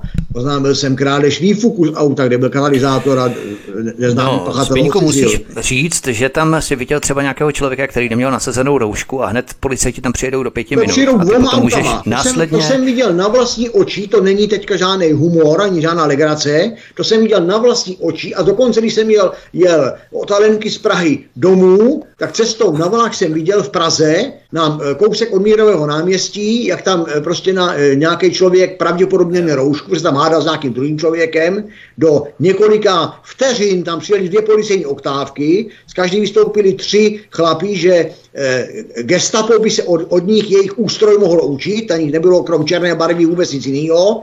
Eh, když ještě k tomu teda podotýkám, já jsem nikdy teda gestapáka neviděl, nejsem, tak, nejsem taková generace, ale předpokládám z výprav, a podle vypravování, že gestapáci byli mnohem čistší a upravenější. Tady to byli eh, muži v černém, zmačkaní, špinaví, prostě Kanady kaničkým koukali, ale mají Kanady, měli kolt proklatě nízko, jak těch, jak těch eh, čili na stehnu, jo, a byli teda velmi drsní, takže to byl pravdě, velmi, velmi pravděpodobně to byli odborníci na slovo vzatí a masírovali tam teda nějakýho, nějakýho nešťastníka a já usuzuju, že za roušku, protože co jiného, jaké jiný zločin by mohl na chodníku udělat, že jo. Tak ještě, že to nebylo v Černošicích, protože to už by bylo opravdu skvělé. tak eh, Budeme končit, budeme končit, milí posluchači. Pokud chcete, opravdu zasoutěžte si, eh, napište nám správnou odpověď na otázku, jaký oděv na sobě měli vrazy z názvu třetího pokračování solárních baronů. V případě správné odpovědi vám Alenka zašle knížku, právě tuto knížku, kterou soutěžím, to znamená Vrazy v taláru, třetí pokračování solárních baronů. Takže to je opravdu všechno pro tento dnešní pořád, milí posluchači. Vám přejeme příjemný zbytek nejenom dnešního večera, ale i samozřejmě zbytek celého prosince. Žádný stres předvánočních nákupů. Všechno si udělejte tak, abyste byli v co největší pohodě a v co nejmenší frustraci a stresu, hlavně z těch Vánoc, protože Vánoce jsou svátky klidu a míru. A i když eh, člověk musí dělat bramborový salát, vařit, péct, smažit a tak dále, tak přece jenom se to dá udělat tak, aby to bylo všechno v co největším klidu a pohodě. Takže od mikrofonu svobodného vysílače vás zdraví Vítek a já poděkuji předsedkyni institutu Aleně Vytázkové. Alenko, měj se krásně a budu se těšit příště. Já děkuji za pozvání, přeji tobě a samozřejmě posluchačům hezké svátky a hm, hodně, hodně zdraví. A poděkuji také soukromému detektivu Lovci Šmejdů a členu výkonné rady Institutu Aleny Vytázkové Zbyňku Prouskovi Zbyňku. Měj se taky moc hezky, hezký zbytek večera, prosinec a v lednu se budu těšit na slyšenou. Ahoj. Já děkuji za pozvání a zároveň jak vám kolegy, kolegům, tak i do éteru přeju všem našim posluchačům a zejména těm věrným posluchačům taky hezky Vánoce. Mějte se hezky. Tento i ostatní pořady si, milí posluchači, stáhněte. Buď na našem eh, mateřském webu svobodného vysílače v MP3 formátu, anebo se prosím zaregistrujte na kanále Odyssey a tady prosím klikněte na tlačítko odebírat a na zvoneček v rámci tohoto kanálu, respektive zapnout upozornění, abyste nezmeškali další pořady, které pro vás chystáme na svobodném vysílači. My vám děkujeme za poslech, mějte se krásně, byli jsme dnes trošku delší, ale to nevadí. Já věřím, že jste to s námi vydrželi až do konce a že jste počkali i na soutěžní otázku dnešního večera pro nebo do příštího pořadu. Od mikrofonu svobodného vysílače Studia Tapin Radio nebo na kanále Odyssey vás zdraví Vítek, hezký večer a příště se s vámi opět těším na slyšenou. Prosíme, pomožte nám s propagací kanálu Studia Tapin Radio Svobodného vysílače CS. Pokud se vám tento nebo jiné pořady na tomto kanále líbí, klikněte na vaší obrazovce na tlačítko s nápisem Sdílet a vyberte sociální síť, na kterou pořad sdílíte. Jde o pouhých pár desítek sekund vašeho času. Děkujeme.